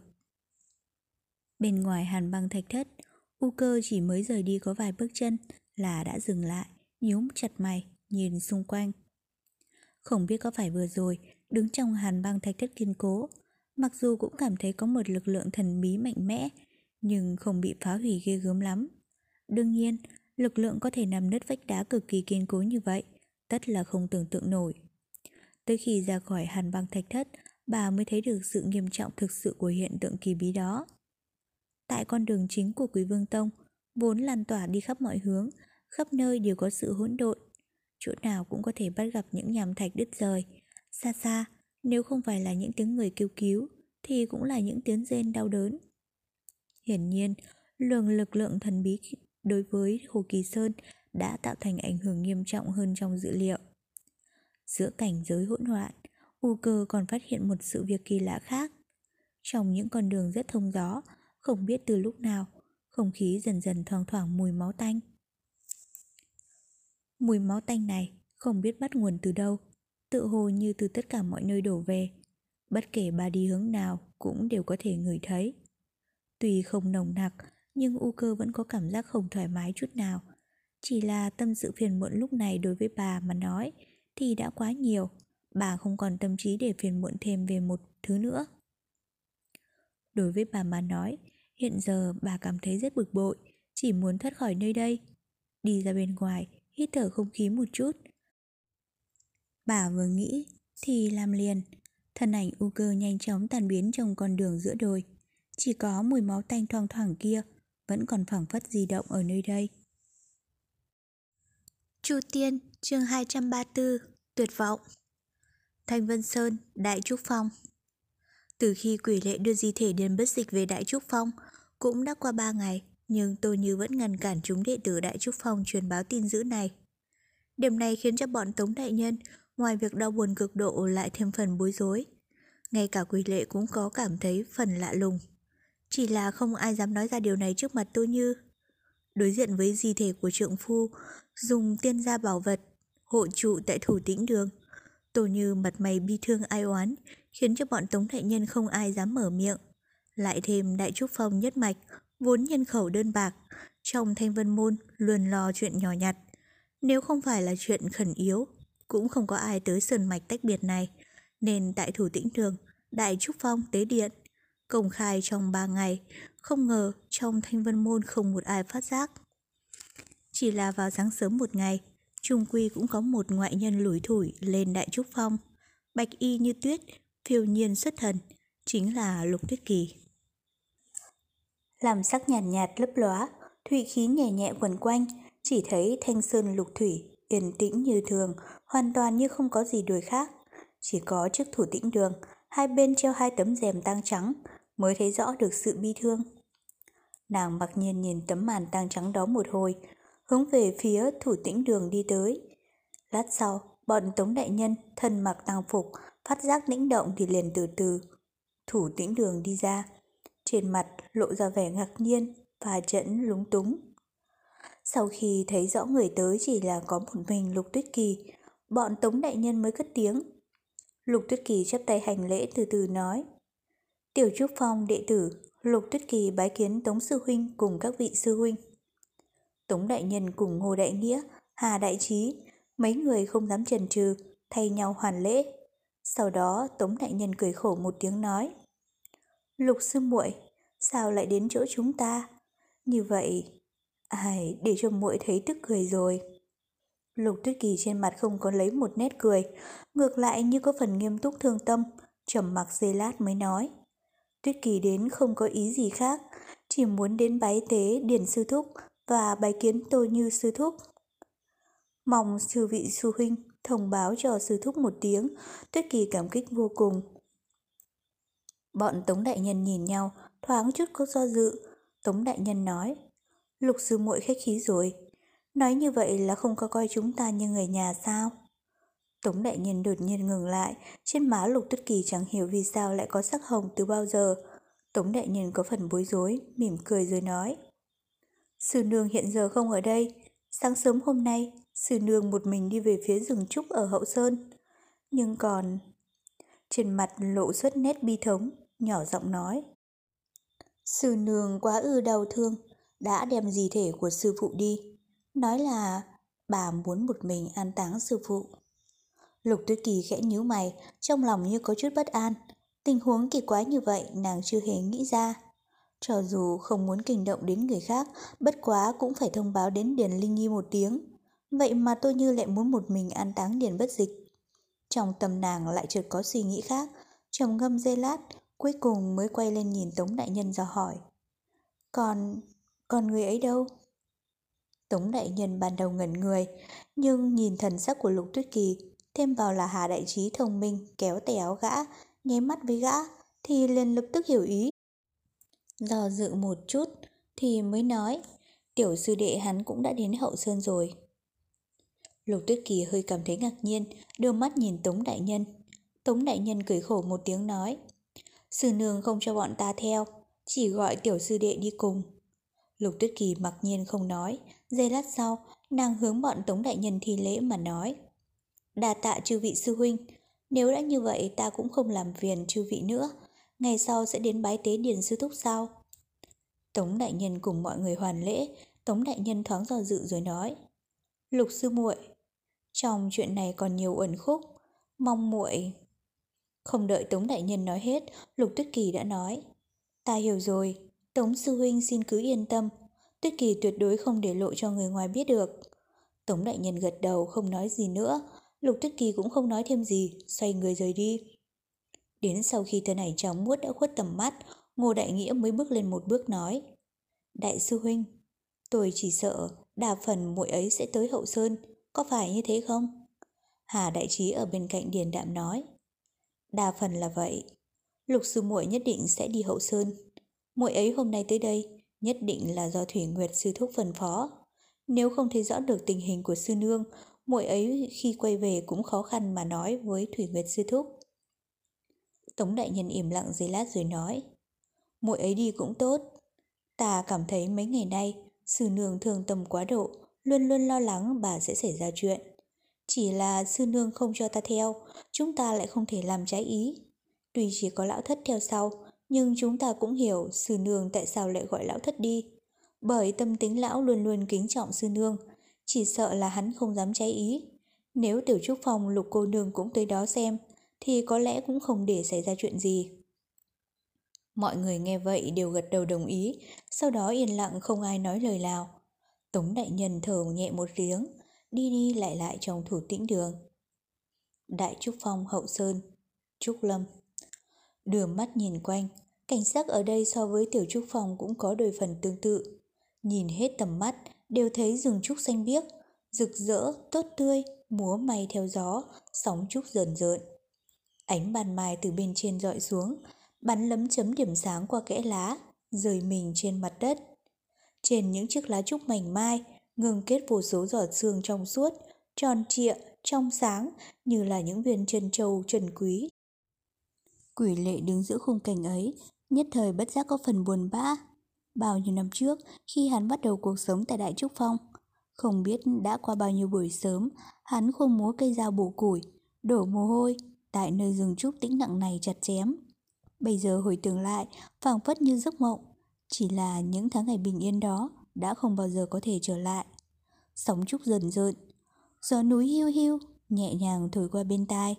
Trong tâm hắn thở nhẹ một tiếng, khẽ khàng vứt bỏ đi cái cảm giác vô vị buồn phiền này, quay đầu nhìn tôi như. Di thể của Điền Bất Dịch đang nằm trên mặt đất không xa, bên cạnh vẫn là Đại Hoàng. Từ khi di thể Điền Bất Dịch hồi sơn đến nay, tựa hồ nó đã luôn bầu bạn bên cạnh Điền Bất Dịch, chưa một lần rời xa. Dưới di thể của Điền Bất Dịch không hề có một vật gì lót đệm. Tựa hồ đối với người chết có phần bất kính. Nhưng quỷ lệ cũng như Tống Đại Nhân tới Đỗ Tất Thư, không ai dám phản đối những hành động của tôi Như, dù là có phần nghi vấn. Chỉ là cho dù không thể hoán chuyển được nỗi bi thương của tôi Như, nhưng hành vi của bà lại vẫn làm cho người ta không hiểu nổi. Quỷ lệ có ý muốn thăm dò, chỉ là giờ phút này thân ảnh của tôi như quay lưng lại giống như một bức tường, khiến cho hắn không biết làm sao để mở miệng. Nhưng đúng vào lúc ấy, tôi như đã phá vỡ sự im lặng. Thế nào? Còn có lời gì muốn nói với ta hay sao? Quỷ lệ giật nảy mình, do dự chốc lát cuối cùng cẩn thận nói. Sư nương, còn có vài lời không biết nên nói ra hay không nên nói. Tôi như bình thản nói, con nói đi, ta cũng đã biết, nhưng chỉ sợ những lời này không phải chỉ có mình con muốn hỏi.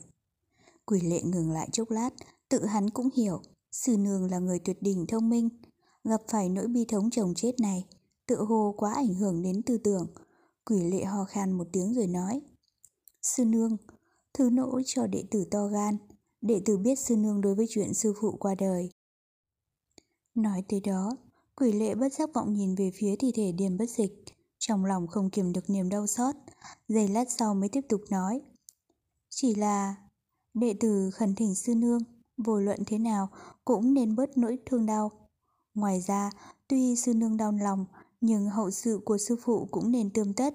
Hà huống Linh Nhi sư tỷ theo tình lý cũng phải biết chuyện này mà quay về bái tế sư phụ. Tôi như không quay lại, cũng không trả lời. Quỷ lệ buồn chồn bất an, hơi cúi đầu thấp. Sư nương, nếu quả thực những lời của đệ tử là vọng ngôn, thì xin thỉnh ý của người. Tôi như lắc đầu, thông thả quay người lại nhìn kỹ quỷ lệ. Còn không nói sai gì cả, tất cả đều đúng. Quỷ lệ quay lên nhìn tôi như, trong tâm giật thót, Tôi như hôm nay như có vài điểm bất đồng. Tuy thần mặc tang phục, nhưng trên mặt lộ ra một lớp phấn son, càng lộ rõ thêm vài phần mỹ lệ, lay động lòng người. Quỷ lệ cúi đầu, nhất thời không biết nên nói gì lúc này, dò dự mất nửa ngày mới hỏi. Sư nương, đệ tử còn có một chuyện, xin cả gan thỉnh giáo sư nương. Tô Như điền đạm nói, con nói đi. Quỷ lệ nói, sư phụ vong cố, đệ tử và sư nương đều cảm thấy buồn thảm. Chỉ là di thể của sư phụ thật không lên kinh động ẩu, càng không lên rời tuốt tới hậu sơn này. Tô Như đột nhiên ngắt lời, con đang giáo huấn ta. Quỷ lệ vội vàng lắc đầu nói, đệ tử không dám. Tô Như nhìn hắn một hồi, không nói gì, sắc mặt từ từ chuyển sang hòa hoãn, tự hồ như đang tưởng nhớ điều gì. Thốt nhiên, trên mặt hiện lên vẻ thê thiết nói. Lão thất, còn có biết ta và sư phụ ngươi thành hôn đã bao nhiêu năm rồi không? Quỷ lệ trong tâm chấn động, thấp thoáng cảm thấy trong lời nói của sư nương như chứa đựng niềm bi thiết sâu sắc. Bì thương cực độ, chỉ là mặc dù trong tâm đã biết là như vậy, nhưng hắn cũng không biết làm sao để an ủi. Trong lòng lập tức cảm thấy lo lắng, nhỏ giọng đáp. Đệ tử không biết rồi như mỉm cười, quay người lại, thông thả ngồi xuống bên cạnh điểm bất dịch.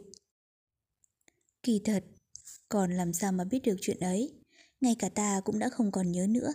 Năm đó trên núi này, ta cùng ông ta, hai người nắm tay nhau, sổng phà năm tháng, đã đủ cho lòng ta vui rồi, làm sao có thể nghĩ tới chừng nào chết. Ông ấy thường hay cười ta, ngớ ngẩn nói chuyện tương lai. Nếu bọn ta tu đạo không thành, khó được đăng tiền bảng mà lại bị hãm vào luân hồi, đến giờ phút sinh ly tử biệt lại không biết là quang cảnh ra sao. Thành âm của bà dần dần trở nên trầm lắng. Ta hôm đó liền hỏi ông ấy, coi ông ấy muốn làm sao. Ông ấy liền nói rằng, không cầu mong gì khác, nếu ông ta đi trước ta, người tu đạo cũng không muốn táng đại rình giang. Thậm chí, cả quan tài cũng không cần đến, đã tự nhiên mà đến, thì cứ để tự nhiên mà đi, chỉ mong có một mảnh đất vàng ở trên hậu sơn của Đại Trúc Phong là đủ vui rồi. Như vậy, ông ấy có thể ngày đêm nhìn người trước núi không sợ tịch mịch. Vừa dứt lời, lệ đã vương đầy trên mặt, quỷ lệ cắn răng, không nói được lời nào. Đại hoàng ở bên cạnh, ngẩng đầu lên nhìn Tô Như, rồi bò tới, cái đuôi khẽ khàng vung vẩy. Tô Như ngừng vọng, nhìn Điền bất dịch hồi lâu, đột nhiên vung tay nói. Còn hãy xuống núi trước đi, nửa canh giờ sau hãy quay lại. Quỷ lệ giật nảy mình, bất giác có phần do dự kêu lên một tiếng.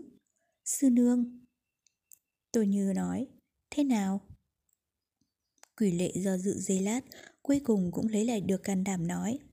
Sư nương, ước định của sư phụ lão nhân gia, lúc xin tiền với sư nương, bọn đệ tử tự nhiên không dám vì nghịch. Chỉ là trước khi sư phụ nhập thổ, vẫn lên báo cho Ninh Nhi sư tỷ một tiếng. Tôi như im lặng giây lát, nhỏ giọng nói. Cũng tốt. Người xuống núi, nói với Tống Đại Nhân, kêu gã đi lòng phủ phong, gọi Linh Nhi về. Quỷ lệ gật đầu, xoay mình ly khai. Đi đến trước bậc thang đá, hắn không kềm lại được quay đầu nhìn.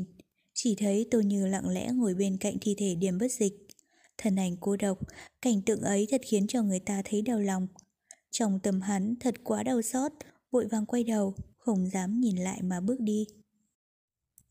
Suốt dọc đường, hắn chấn định tâm thần, bất giác suy nghĩ lại tình cảnh mấy ngày nay.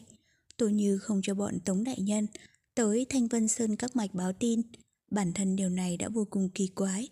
Luôn cả Điền Linh Nhi cũng không hay biết, thật là không hợp tình hợp lý. Hôm nay lại xử lý hậu sự cho Điền Bất Dịch như vậy. Tuy rằng Điền Bất Dịch sinh tiền từng có ước định, nhưng rốt cuộc cũng không thể qua loa như thế. Quỷ lệ suy đi nghĩ lại, kỳ thật người tu đạo không coi trọng chuyện hậu sự. Già thịt xương cốt, đất xanh đất vàng gì cũng có thể mai táng. Vị tất đã chẳng phải là chuyện tốt. Hắn cứ yên lặng suy nghĩ, thuận theo sân lộ đi xuống, bất trì bất giác đi tới giữa đường núi, nhớ lại năm xưa khi hắn mới đến Đại Trúc Phong, theo chân Đại sư huynh Tống Đại Nhân và tiểu sư tỷ Điền Linh Nhi. Một đoạn đường này đã biết bao nhiêu gian khổ, chuyện cũ lần lượt hiện ra vẫn còn mãi ở trong tim.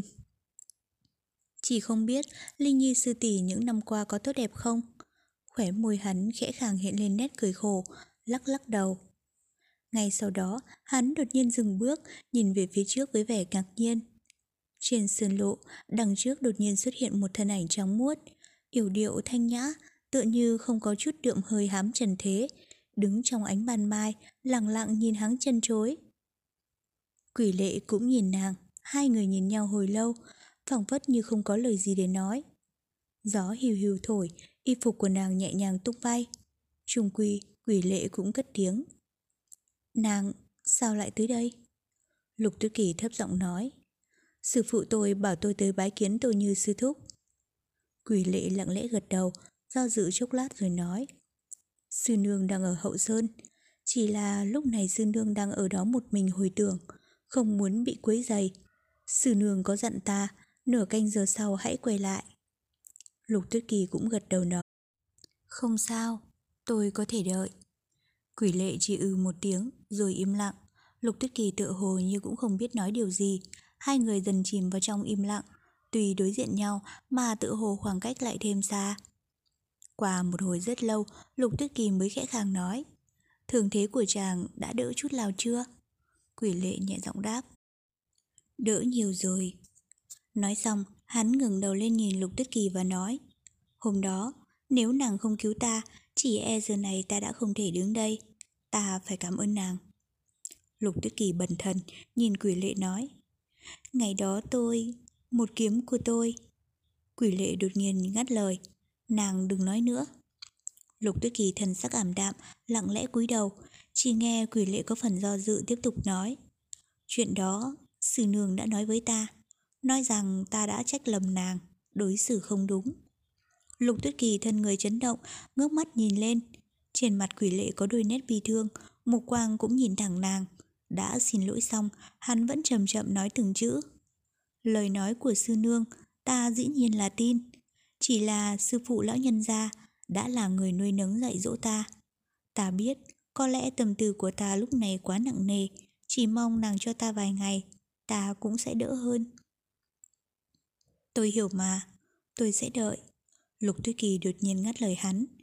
Quỷ lệ có phần ngạc nhiên, ngẩng đầu lên nhìn nàng, chỉ thấy nữ tử thanh nhã mỹ lệ đó, cắn chặt môi, trong mắt lấp loáng ánh lệ quang. Nhìn nữ tử tình thâm đó, khóe miệng hắn máy động, trong tim đột nhiên dậy lên một thứ nhu tình, muốn mỉm cười nói với nàng gì đó. Nào ngờ ngay lúc đó, đột nhiên từ phía rừng trúc hậu sơn, truyền lại một tiếng chó sủa điên cuồng. Hắn thốt nhiên cứng đờ. Chính là tiếng sủa của đại hoàng, nó luôn ở bên cạnh di thể điềm bất dịch ở hậu sơn đại trúc phong. Đại hoàng một mực, lặng lẽ bên thi thể của chủ nhân, không một lần gây tiếng huyền náo. Nhưng giờ đây, lắng nghe, tiếng sủa của đại hoàng tuy cách rất xa, có phần là yếu ớt, nhưng nghe rõ là sủa cuồng, nghe như chứa đựng sự tuyệt vọng. Từ hơn 10 năm nay, chưa từng nghe qua được như thế. Thật ra, đã xảy ra chuyện gì có thể khiến cho đại hoàng đột nhiên phát cuồng mà sủa như thế? Nỗi lo lắng mơ hồ, ẩn sâu trong lòng hắn, đột nhiên hiện lên rõ ràng. Sắc mặt quỷ lệ tức khắc trở nên trắng bệch, tiếp đó cả hai tay hắn cũng bắt đầu run lên nhẹ nhẹ. Lục Tuyết Kỳ cũng giật mình, thấy thần tình quỷ lệ càng mê hoặc, chấn động hỏi. "Cái gì vậy? Quỷ lệ không hồi đáp, chỉ thấy thân người hắn run run rẩy rẩy, đột nhiên giống lớn một tiếng. Sư nương! Lời nói còn chưa dứt, thân hình hắn đã uốn cong bay lên, như gió thổi sấm rồn, nhắm nơi sâu kín nhất trong rừng trúc đằng hậu sơn mà xông tới. Lục Tuyết Kỳ thông minh cũng đâu thua kém ai, nháy mắt đã biết một hai, nhất thời sắc mặt nàng cũng tái nhợt, thân mình run nhẹ. Nếu vạn nhất vì cái chết của Điềm bất dịch, Tô như thương tâm cùng cực mà lại xảy ra biến cố, quỷ lệ sẽ ra sao? Nàng không dám tưởng tượng, cả đến lúc hai người bọn họ thật ra đối diện sẽ ra sao, nàng căn bản không có cách nào mà tưởng tượng được. Dõi theo thân ảnh cuồng dại lướt đi, nàng bỗng cảm thấy hụt hẫng chưa từng có, như có một bóng tối khổng lồ bao trùm lấy thân thể nàng. Nàng có lòng muốn đuổi theo, nhưng thân người và cước bộ lại phẳng phất, bị lực lượng vô hình trói buộc, động đậy chút xíu cũng không được. Chỉ có tận sâu kín trong nội tâm, nàng đang liều mạng kêu to với chính mình. Không phải, không phải. Chu Tiên, chương 235, không hối hận. Quỷ lệ lòng như lửa đốt, toàn lực phóng đi. Trên đường hắn qua, nhất thời hai bên hoa cỏ cây lá, ngả dạp ra như bị nước biển từ trên cao ập xuống. Gió thổi rát mặt, với tốc độ này, trên khuôn mặt đã bắt đầu lộ vẻ đau đớn. Nhưng hắn chẳng thèm đếm xỉa tới. Lúc này, trong tâm trí hắn chỉ còn nghĩ đến Tô Như đang ở trong rừng trúc phía sau núi. Nghe tiếng đại hoàng sủa lên bên tai, có vẻ như là bị kích động dữ dội. Quỷ lệ từ dưới chân núi lên lỏi sau những bậc thềm đá, như một mũi tên mà vọt thẳng lên. Ở giữa không trung, quỷ lệ như thấy tim mình lạnh buốt, bất giác cơ thể không thể tự điều khiển được, người hắn run lên một cái, rồi từ từ hạ xuống. Trên mặt đất không biết từ lúc nào xuất hiện một người, cùng với một huyệt mộ ở bên cạnh. Hai bên có hai đống đất bùn, giống như vẫn còn ẩm ướt, đích thực là Tô Như vừa mới bới lên. Biết rõ công năng của huyệt mộ ấy, quỷ lệ mặt chẳng còn xuất sắc. Tại đó, di thể của điểm bất dịch đang nằm an tĩnh, tịnh không có vẻ chút là cử động. Quỷ lễ nhìn sang dáng vẻ của Tô Như, lại nhìn sang niềm bất dịch, thực đã không còn cử động nữa. Bên cạnh, đại hoàng đang nhìn chằm chằm vào Tô Như, sủa vang lên. Quỷ lệ lòng chìm đắm, cứ nhìn vào thân ảnh tiêu tụy trước mặt. Hắn rốt cuộc cũng chẳng dám đối mặt với khung cảnh khủng khiếp ấy. Lúc này, trên bậc đá ở đằng sau hắn, từ từ xuất hiện một bóng trắng toát. Đích thị là Lục Tuyết Kỳ, nàng đang đứng ở xa, lặng yên mà nhìn vào. Quỷ lệ áp chế những tình cảm rối ren trong lòng, kêu khẽ, sư nương. Tổ như cả thân thể bất động, chẳng có chút hồi ứng. Quỷ lệ từ từ bước tới, mỗi bước nặng nề vô cùng. Đại hoàng vẫn còn sủa, nhưng hắn như không nghe thấy được gì. Trùng quỳ hắn cũng đến sát gần Tô Như, trong miệng khẽ nói. Sư nương, đừng làm con sợ. Quỷ lệ nghiến chặt răng, dụng lực xoay thân thể Tô Như lại. Một khuôn mặt tươi vui xuất hiện trước mặt hắn. tôi Như đang cười, khóe miệng tự hồ như rất hài lòng. Có lẽ bà đã cùng đi với trượng phu rồi. Cơ thể vẫn còn ấm, thần tình điềm tĩnh, đoan trang, nhưng đích thực là đã hết sinh khí. Đại hoàng sủa lên cuồng nộ, thanh âm dần dần trở nên khàn đặc. Quỷ lệ hai đùi mềm nhũn, ngồi phịch xuống. Suốt một lúc lâu, đầu óc hắn cũng chỉ trống rỗng. Sư nương đã mất rồi. Trong đầu hắn, thanh âm ấy cứ vang vọng mãi không thôi. Hôm sau, các mạch đều nhận được tin buồn từ Đại Trúc Phong. Thủ tọa điểm bất dịch cùng phu nhân Tô Như, cả hai đã ly thế. Vợ chồng Điền Bất Dịch ở Thanh Vân Môn, địa vị không nhỏ, rất có danh vọng. Tin buồn này đã làm chấn động cả trên dưới Thanh Vân Môn. Tức thì vô số đồng môn tới Đại Trúc Phong để viếng. Điền Linh như ở Long Thủ Phong nghe tin vội vàng chạy về. Các bậc trưởng lão các mạch nhớ lại tình nghĩa ngày nào. Dù tất cả đều tu đạo rất cao nhưng vẫn có một số người không kiềm nổi phải dư lệ. Trong số ấy có cả người rất thân như với Tô Như, chính là thủ tọa Tiểu Trúc Phong, Thủy Nguyệt Đại Sư. Không khí tăng thường bao trùm mọi nơi, nhưng len lỏi vẫn có một chút khác thường. Với địa vị của Điền Bất Dịch, các mạch khác đều đến đông đủ, duy chỉ có Thông Thiên Phong. Dù các bậc trưởng bối cũng đã đến, song môn chủ của họ, Thanh Vân trưởng giáo, Đạo Huyền chân nhân lại chẳng thấy tâm hơi. Điều này khiến cho người của Đại Trúc Phong có cảm giác như bị Thông Thiên Phong coi thường. Đại đệ tử Đại Trúc Phong là Tống Đại Nhân, người rất trọng hiếu, sắc diện bi thương, đang đi tiếp các đồng môn. Đến lượt trưởng môn đệ tử, tiêu giật tài, Tống Đại Nhân chẳng thèm cung cung kính kính, trên mặt thoáng vẻ tức giận, tiếp đón một cách lãnh đạm. Tiêu giật tài tự thấy thẹn, chẳng dám phân vua, chỉ cười khổ không nói lời nào.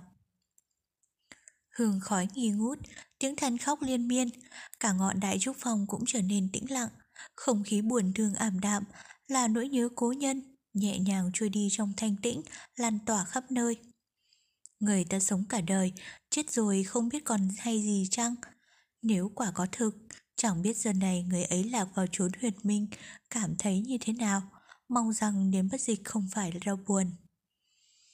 Một thân ảnh hướng từ Thanh Vân Sơn đang nhẹ nhàng đắp xuống. Trông có vẻ lầm mờ mờ. Lúc này đã quá giờ ngọ, bóng dáng ấy một mình bước vào thành Hà Dương. Trên đường, dòng người qua lại đông đúc. Dù cho những ngày náo nhiệt đã không còn nữa, có thể thấy thành trì này đang dần dần khôi phục sinh khí. Có người lúc nãy xảy ra hạo kiếp, đã bỏ đi, giờ đã trả về. Cũng có người may mắn còn sống sót, những đứa bé lại dần dần lớn lên, hết đời này đến đời khác, cứ sinh sôi mãi.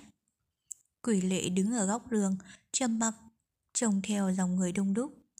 Những con người mà hắn không hề quen biết cứ đi qua trước mặt như từng con sóng nhỏ lăn tăn, chẳng biết bao giờ ngừng. Trôi theo dòng người, xung quanh hắn ai sai cũng giống nhau. Bọn họ sinh lão bệnh tử, cứ an định theo dòng luân hồi. Tại sao loài người vẫn cứ sống? Quỷ lệ đột nhiên chìm trong suy tưởng. Sư phụ cùng sư nương đã mất, ngay trước mặt mình, với nỗi đau đớn dày xé tim phổi, hắn đứng lạnh người, quả thực hắn đã mỏi mệt lắm rồi. Cuộc đời này, tự hắn cũng biết rằng hắn đã trải qua một con đường dài, dẫu rằng nó chưa phải là kết thúc. Bất giác, hắn lại trở về với hiện tại. Xung quanh nhiều thanh âm truyền lại, tiếng giao bán, tiếng hô hào, thậm chí có cả điều hắn từng muốn từ từ truyền lại là thanh âm của người cha đang dạy con. Những gì nghe thấy thật rõ ràng, trước những âm thanh ấy, hắn lại rơi vào cõi xa xăm. Trong mông lung, hắn thấy mình chẳng giống ai cả. Theo bước chân vô định, hắn đến một nơi. Trước mắt hắn là tiểu lâu. Hắn có cảm giác là bằng hiệu này mình đã gặp ở đâu rồi. Hắn cố gắng nhớ, rồi chợt như phát hiện ra điều gì. Hắn bước tới trước. Tiểu lâu cũng khá vắng vẻ, hiển nhiên là chưa khôi phục lại sau trường hạo kiếp. Một tiểu nhị ra tiếp đón, cười cười hỏi. Khách quan, ngài dùng cơm hay rượu ạ? Quỷ lệ trầm mặc, nhất thời không nói được lời nào. Từ sau khi xuống đỉnh Thanh Vân Sơn, hắn như người mất hồn. Tự hồ trốn đô thành này chẳng làm hắn tốt lên chút nào. Cái cảm giác ấy đích thực có vài phần tuyệt vọng. Mười năm về trước, mắt nhìn thấy Bích Giao, thầy hắn nhận lấy một kiếm. Tuy nhiên, mười năm sau hắn đã thay đổi, chẳng còn chút cuồng hận nào, chỉ còn lại cảm giác bi thương. Khách quan, khách quan. Tiền tiểu nhị tăng thanh âm lên, đánh tỉnh quỷ lệ. Hắn giật mình, ngước đầu lên rồi chậm chậm đi đến một góc yên tĩnh, ngồi xuống. Tiền tiểu nhị đi theo, lại nở một nụ cười nói. Khách quan, ngài dùng chút cơm chứ ạ? Nơi này, hắn chậm rãi nói, hốt nhiên từ sâu trong ký ức hiện lên, địa phương này dè dặt hỏi. Nơi này có thanh trưng mị ngư. Tiền tiểu nhị hơi giật mình, lập tức lại cười nói. Khách quan, chắc là khách quen trước đây của chúng tôi. Cái món thanh trưng mị ngư, đích thực là chiêu bài trước đây của chúng tôi, bất quá hiện tại không còn nữa. Quỷ lệ ngạc nhiên hỏi, tại sao thế? Tiền tiểu nhị nhún vai nói, tất cả là do nũ thú yêu. Vào ngày thú yêu chiếm cứ nơi này, trong chu vi trầm dặm, vô số bá tánh gặp tai ương. Những ngư nhân sống ở ven sông, ở ngoài thành thì chẳng còn ai cả. Đến bây giờ, quả thực loài mị ngư rất hiếm có. Quỷ lệ như mất mát một điều gì, sắc diện có phần ảm đạm. Tiền tiểu nhị cũng cảm thán một lát, lại trở về việc chính vội vàng hỏi. Khách quan, ngài dùng ít món khác nữa chứ ạ? Quỷ lệ nhìn vào trong nói. Được rồi, cho vài cân rượu. Tên tiểu nhị gật đầu, chuyển mình đi, chạy được nửa đường thì ngoài cửa có ba người tiến vào. Tên tiểu nhị lấy làm lạ. Hôm nay có vẻ như là buôn bán phát đạt. Ngay lập tức, hắn vội vàng đến tiếp đón. Ba người ấy dường như có chút lưỡng lự. Bất chợt, một người trong bọn họ một miệng thốt lên, thanh âm có phần hơi phân vân. Quỷ lệ nghe thấy âm thanh dường như quen quen, liền quay đầu lại. Hắn bỗng giật mình, cứ tưởng rằng chẳng còn cơ hội gặp nhau nữa. Thế mà ngay trước mặt hắn, đích thị là ba người Chu Nhất Tiên, Tiểu Hoàn cùng với dã cầu đạo nhân. Âm thanh ấy đích thực là từ miệng của Chu Nhất Tiên. Chẳng biết thế nào, khi nhìn thấy ba người ấy, trong hắn có một cảm giác thân thiết dâng trào. Cảm giác này tịnh không phải đến từ sự quen biết mà là do tâm trạng lúc bấy giờ của hắn. Nó cũng khiến hắn vơi bớt nỗi buồn phân vân. Sự ngạc nhiên trên khuôn mặt của Chu Nhất tiền đã biến mất. Vừa cười lão vừa tiến tới, trong tay vẫn cầm cán trúc. Phía trên là tấm vải, tiền nhân chỉ lộ, đang bay phấp phới. Tới trước mặt quỷ lệ, lão nói. Quả thực không thể ngờ rằng chúng ta lại gặp nhau tại nơi này. Khóe miệng quỷ lệ thoáng cười, nhưng rồi biến mất, đoạn nói. Tiền bối, mời ngồi. Chủ nhất tiền gật đầu, chẳng khách khí liền ngồi xuống. Tên tiểu nhị chạy lại cười nói. Các vị cùng nhóm ạ. Chủ nhất tiền nhìn hắn. Nói nhảm. Không phải là cùng một nhóm, mà là ngồi cùng một chỗ à? Tên tiểu nhị gật đầu lia lịa nói. Phải, phải. Mời các chư vị cứ ngồi. Tôi đi chuẩn bị rượu thịt sẽ mang lên ngay lập tức. Chủ nhất tiền cười lớn, kéo tên tiểu nhị lại, không suy nghĩ, gọi luôn bảy tám món. Lại còn có thêm bốn bình mỹ tiểu. Tên tiểu nhị gật đầu lia lịa, nhanh chóng chạy đi chuẩn bị. Tiểu hoàn ở bên cạnh, trái với vẻ mặt đang cao hứng của gia gia nàng, sắc mặt nàng hơi xa xăm, trông thật khó coi. Nhìn Chu Nhất Tiên kéo tiểu nhị lại, nàng đã hơi nghi ngờ. Khi nghe Gia Gia gọi, nàng dáng sức nhẫn nhịn. Đợi tiểu nhị đi xa, không còn nhẫn nhịn được nữa, nàng cười nhạt với Chu Nhất Tiên. Gia Gia, ông kêu quá nhiều đồ ăn, tuyệt chẳng phải là nhìn thấy ân nhân cứu mình tại đây mà muốn báo đáp ân tình sao? Chu Nhất Tiên sắc mặt trầm xuống nói. Tiểu Hoàn, ngươi nói gì vậy? Ta cùng với vị huynh đệ quỷ lệ có mối giao tình, chút rượu thịt ấy há lại to tát gì. Nói xong, lão quay đầu lại phía quỷ lệ, thở một hơi rồi lắc đầu nói. Cậu xem, khắp Hà Dương Thành, hạo kiếp quá lớn, mọi người chẳng còn ai muốn coi tướng nữa. Đời quả thực là gian nan. Tiểu hoàn nhìn vào quỷ lệ, lại quay sang chu nhất tiên, sắc mặt chợt hồng lên. Quỷ lệ tựa hồ như chẳng để ý tới, chỉ nhẹ nói. Phải, hồi ta còn trẻ, lão trượng đã chiếu cố cho nhiều lần. Giờ nhân tiện ta đáp tạ luôn. Tiểu hoàn sắc mặt lại hồng lên, chỉ thấy Chu Nhất Tiên đang hớn hở gật gật đầu, rồi cười nói, tốt, tốt. Dã cẩu đạo nhân hết nhìn Tiểu Hoàn, lại quay sang quỷ lệ, muốn nói gì xong lại thôi. Bây giờ, Tiểu Nhị đã mang món ăn tới, cùng với hai bình rượu. Chu Nhất Tiên chẳng khách khí, cầm ngay lấy một bình, rót đầy chén, đưa lên nói. Chúng ta đi khắp nơi, giờ lại tương ngộ nơi đây, quả thực là có duyên phận, uống một chén nào. Nói đoạn, lão ngước đầu lên uống một hơi, rồi gật gật đầu, tự hồ như là rất mãn ý. quỷ lệ thấy bộ dạng của lão, khóe miệng khẽ nhích, nhưng chẳng thấy cười. Giờ da thịt hắn đã cứng rắn vô bì, chỉ sợ có cười cũng chẳng thấy được. Hắn cầm chén rượu đưa vào miệng uống. Sau một lúc, hốt nhiên hắn thở dài một tiếng, kèm theo là một sắc diện vô cùng đau khổ. Dường như có điều gì đã cho khiến hắn thương tâm. Uống cạn, hắn chậm rãi hạ chén xuống. Bấy giờ, ở bên cạnh Chu Nhất Tiên, Tiểu Hoan không chịu được nữa nhéo ra ra nói. Duyên phận à, chẳng phải lúc ngoài cửa thấy có người ngồi đó, tiện miệng ông kêu đại lên để mong kiếm cái ăn mà không phải trả à. Chu Nhất Tiên sắc diện chẳng đổi, chỉ nhìn Tiểu Hoan nói. Trẻ nhỏ chỉ biết nói xàm, trẻ nhỏ chỉ biết nói xàm. Quỷ lệ chẳng để ý những lời nói của Tiểu Hoàn, phảng phất có điều gì đó khiến hắn không yên, hình như hắn đang nghĩ ngợi. Tiểu Hoàn biết hắn nhiều năm, nhìn thấy thần tình quỷ lệ lúc này, bất giác hơi lo lắng, không nhịn được hướng về phía quỷ lệ nói. Huynh có chuyện gì à? Quỷ lệ trầm mặc một lúc, rồi chẳng huy ứng Tiểu Hoàn, chỉ quay sang Chu Nhất Tiên nói. Tiền bối. Chủ Nhất Tiên đang rót một chén nữa, nghe thấy liền cười đáp. Chuyện gì? Quỷ lệ một quang sâu thẳm hạ giọng nói. Ta nhớ 10 năm trước, lúc hạ lai thanh Vân Sơn, ta chỉ là một tên niên thiếu. Tại thành Hà Dương lúc ấy, có phải lão đã từng xem tướng cho ta? Chủ nhất tiền lẫn tiểu hoàn đều giật mình, dã cẩu đạo nhân thì ngơ ngác. Cứ thể như 10 năm về trước là như thế nào? Tự nhiên hắn chẳng biết gì. Chủ nhất tiền lồng mày nhăn lại, tựa như là đang nghĩ gì nói. Ta vẫn nhớ, nhưng sao người đột nhiên lại hỏi việc ấy? Nói xong, gương mặt lão đột nhiên trở nên thần bí, hạ giọng nói với quỷ lệ. Với ngươi, sau 10 năm, dường như lời bói ấy của ta chẳng linh. Chắc chẳng phải ngươi muốn lấy lại tiền chứ? Ra ra! Tiểu hoàn hét lên với chủ nhất tiên, dường như nàng không còn nhẫn nhịn được nữa, sổ mạnh chủ nhất tiên qua một bên nói. Quỷ lệ đại ca, Huỳnh có sự gì, có thể nói cho tôi nghe. Quỷ lệ nhìn tiểu hoàn, trong đôi mắt mỏi mệt ánh lên sự ấm áp.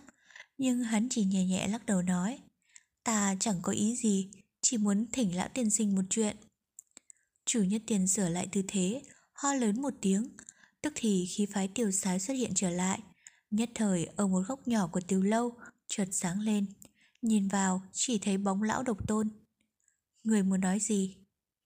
Lão điền đạm hỏi. Do giao tình của ta với ngươi, Không có chuyện gì là không thể nói. Bất quá, ta chẳng có tiền để trả. Vừa nói xong, Lão nhìn gương mặt đỏ lòm của tiểu hoàn bên cạnh, Chỉ nhìn vào nhãn tình của quỷ lệ. Quỷ lệ mỉm cười, Khi nhìn thấy gương mặt của tiểu hoàn lúc bấy giờ, Nhưng rồi chuyển hướng sang Chu Nhất Tiên, Gương mặt chìm trong miên man hỏi. Tiền bối dùng hoạn nhân gian, Kiến thức phi phàm Ta có một việc đã khắc trong tim từ lâu. Giờ muốn thỉnh vấn tiền bối. Ngài nói xem, Chúng ta đang sống ở trên đời là vì cái gì? Lời nói vừa dứt, Tiểu hoàn cùng dã cẩu giật mình. Chỉ thấy quỷ lệ vẫn không đổi sắc.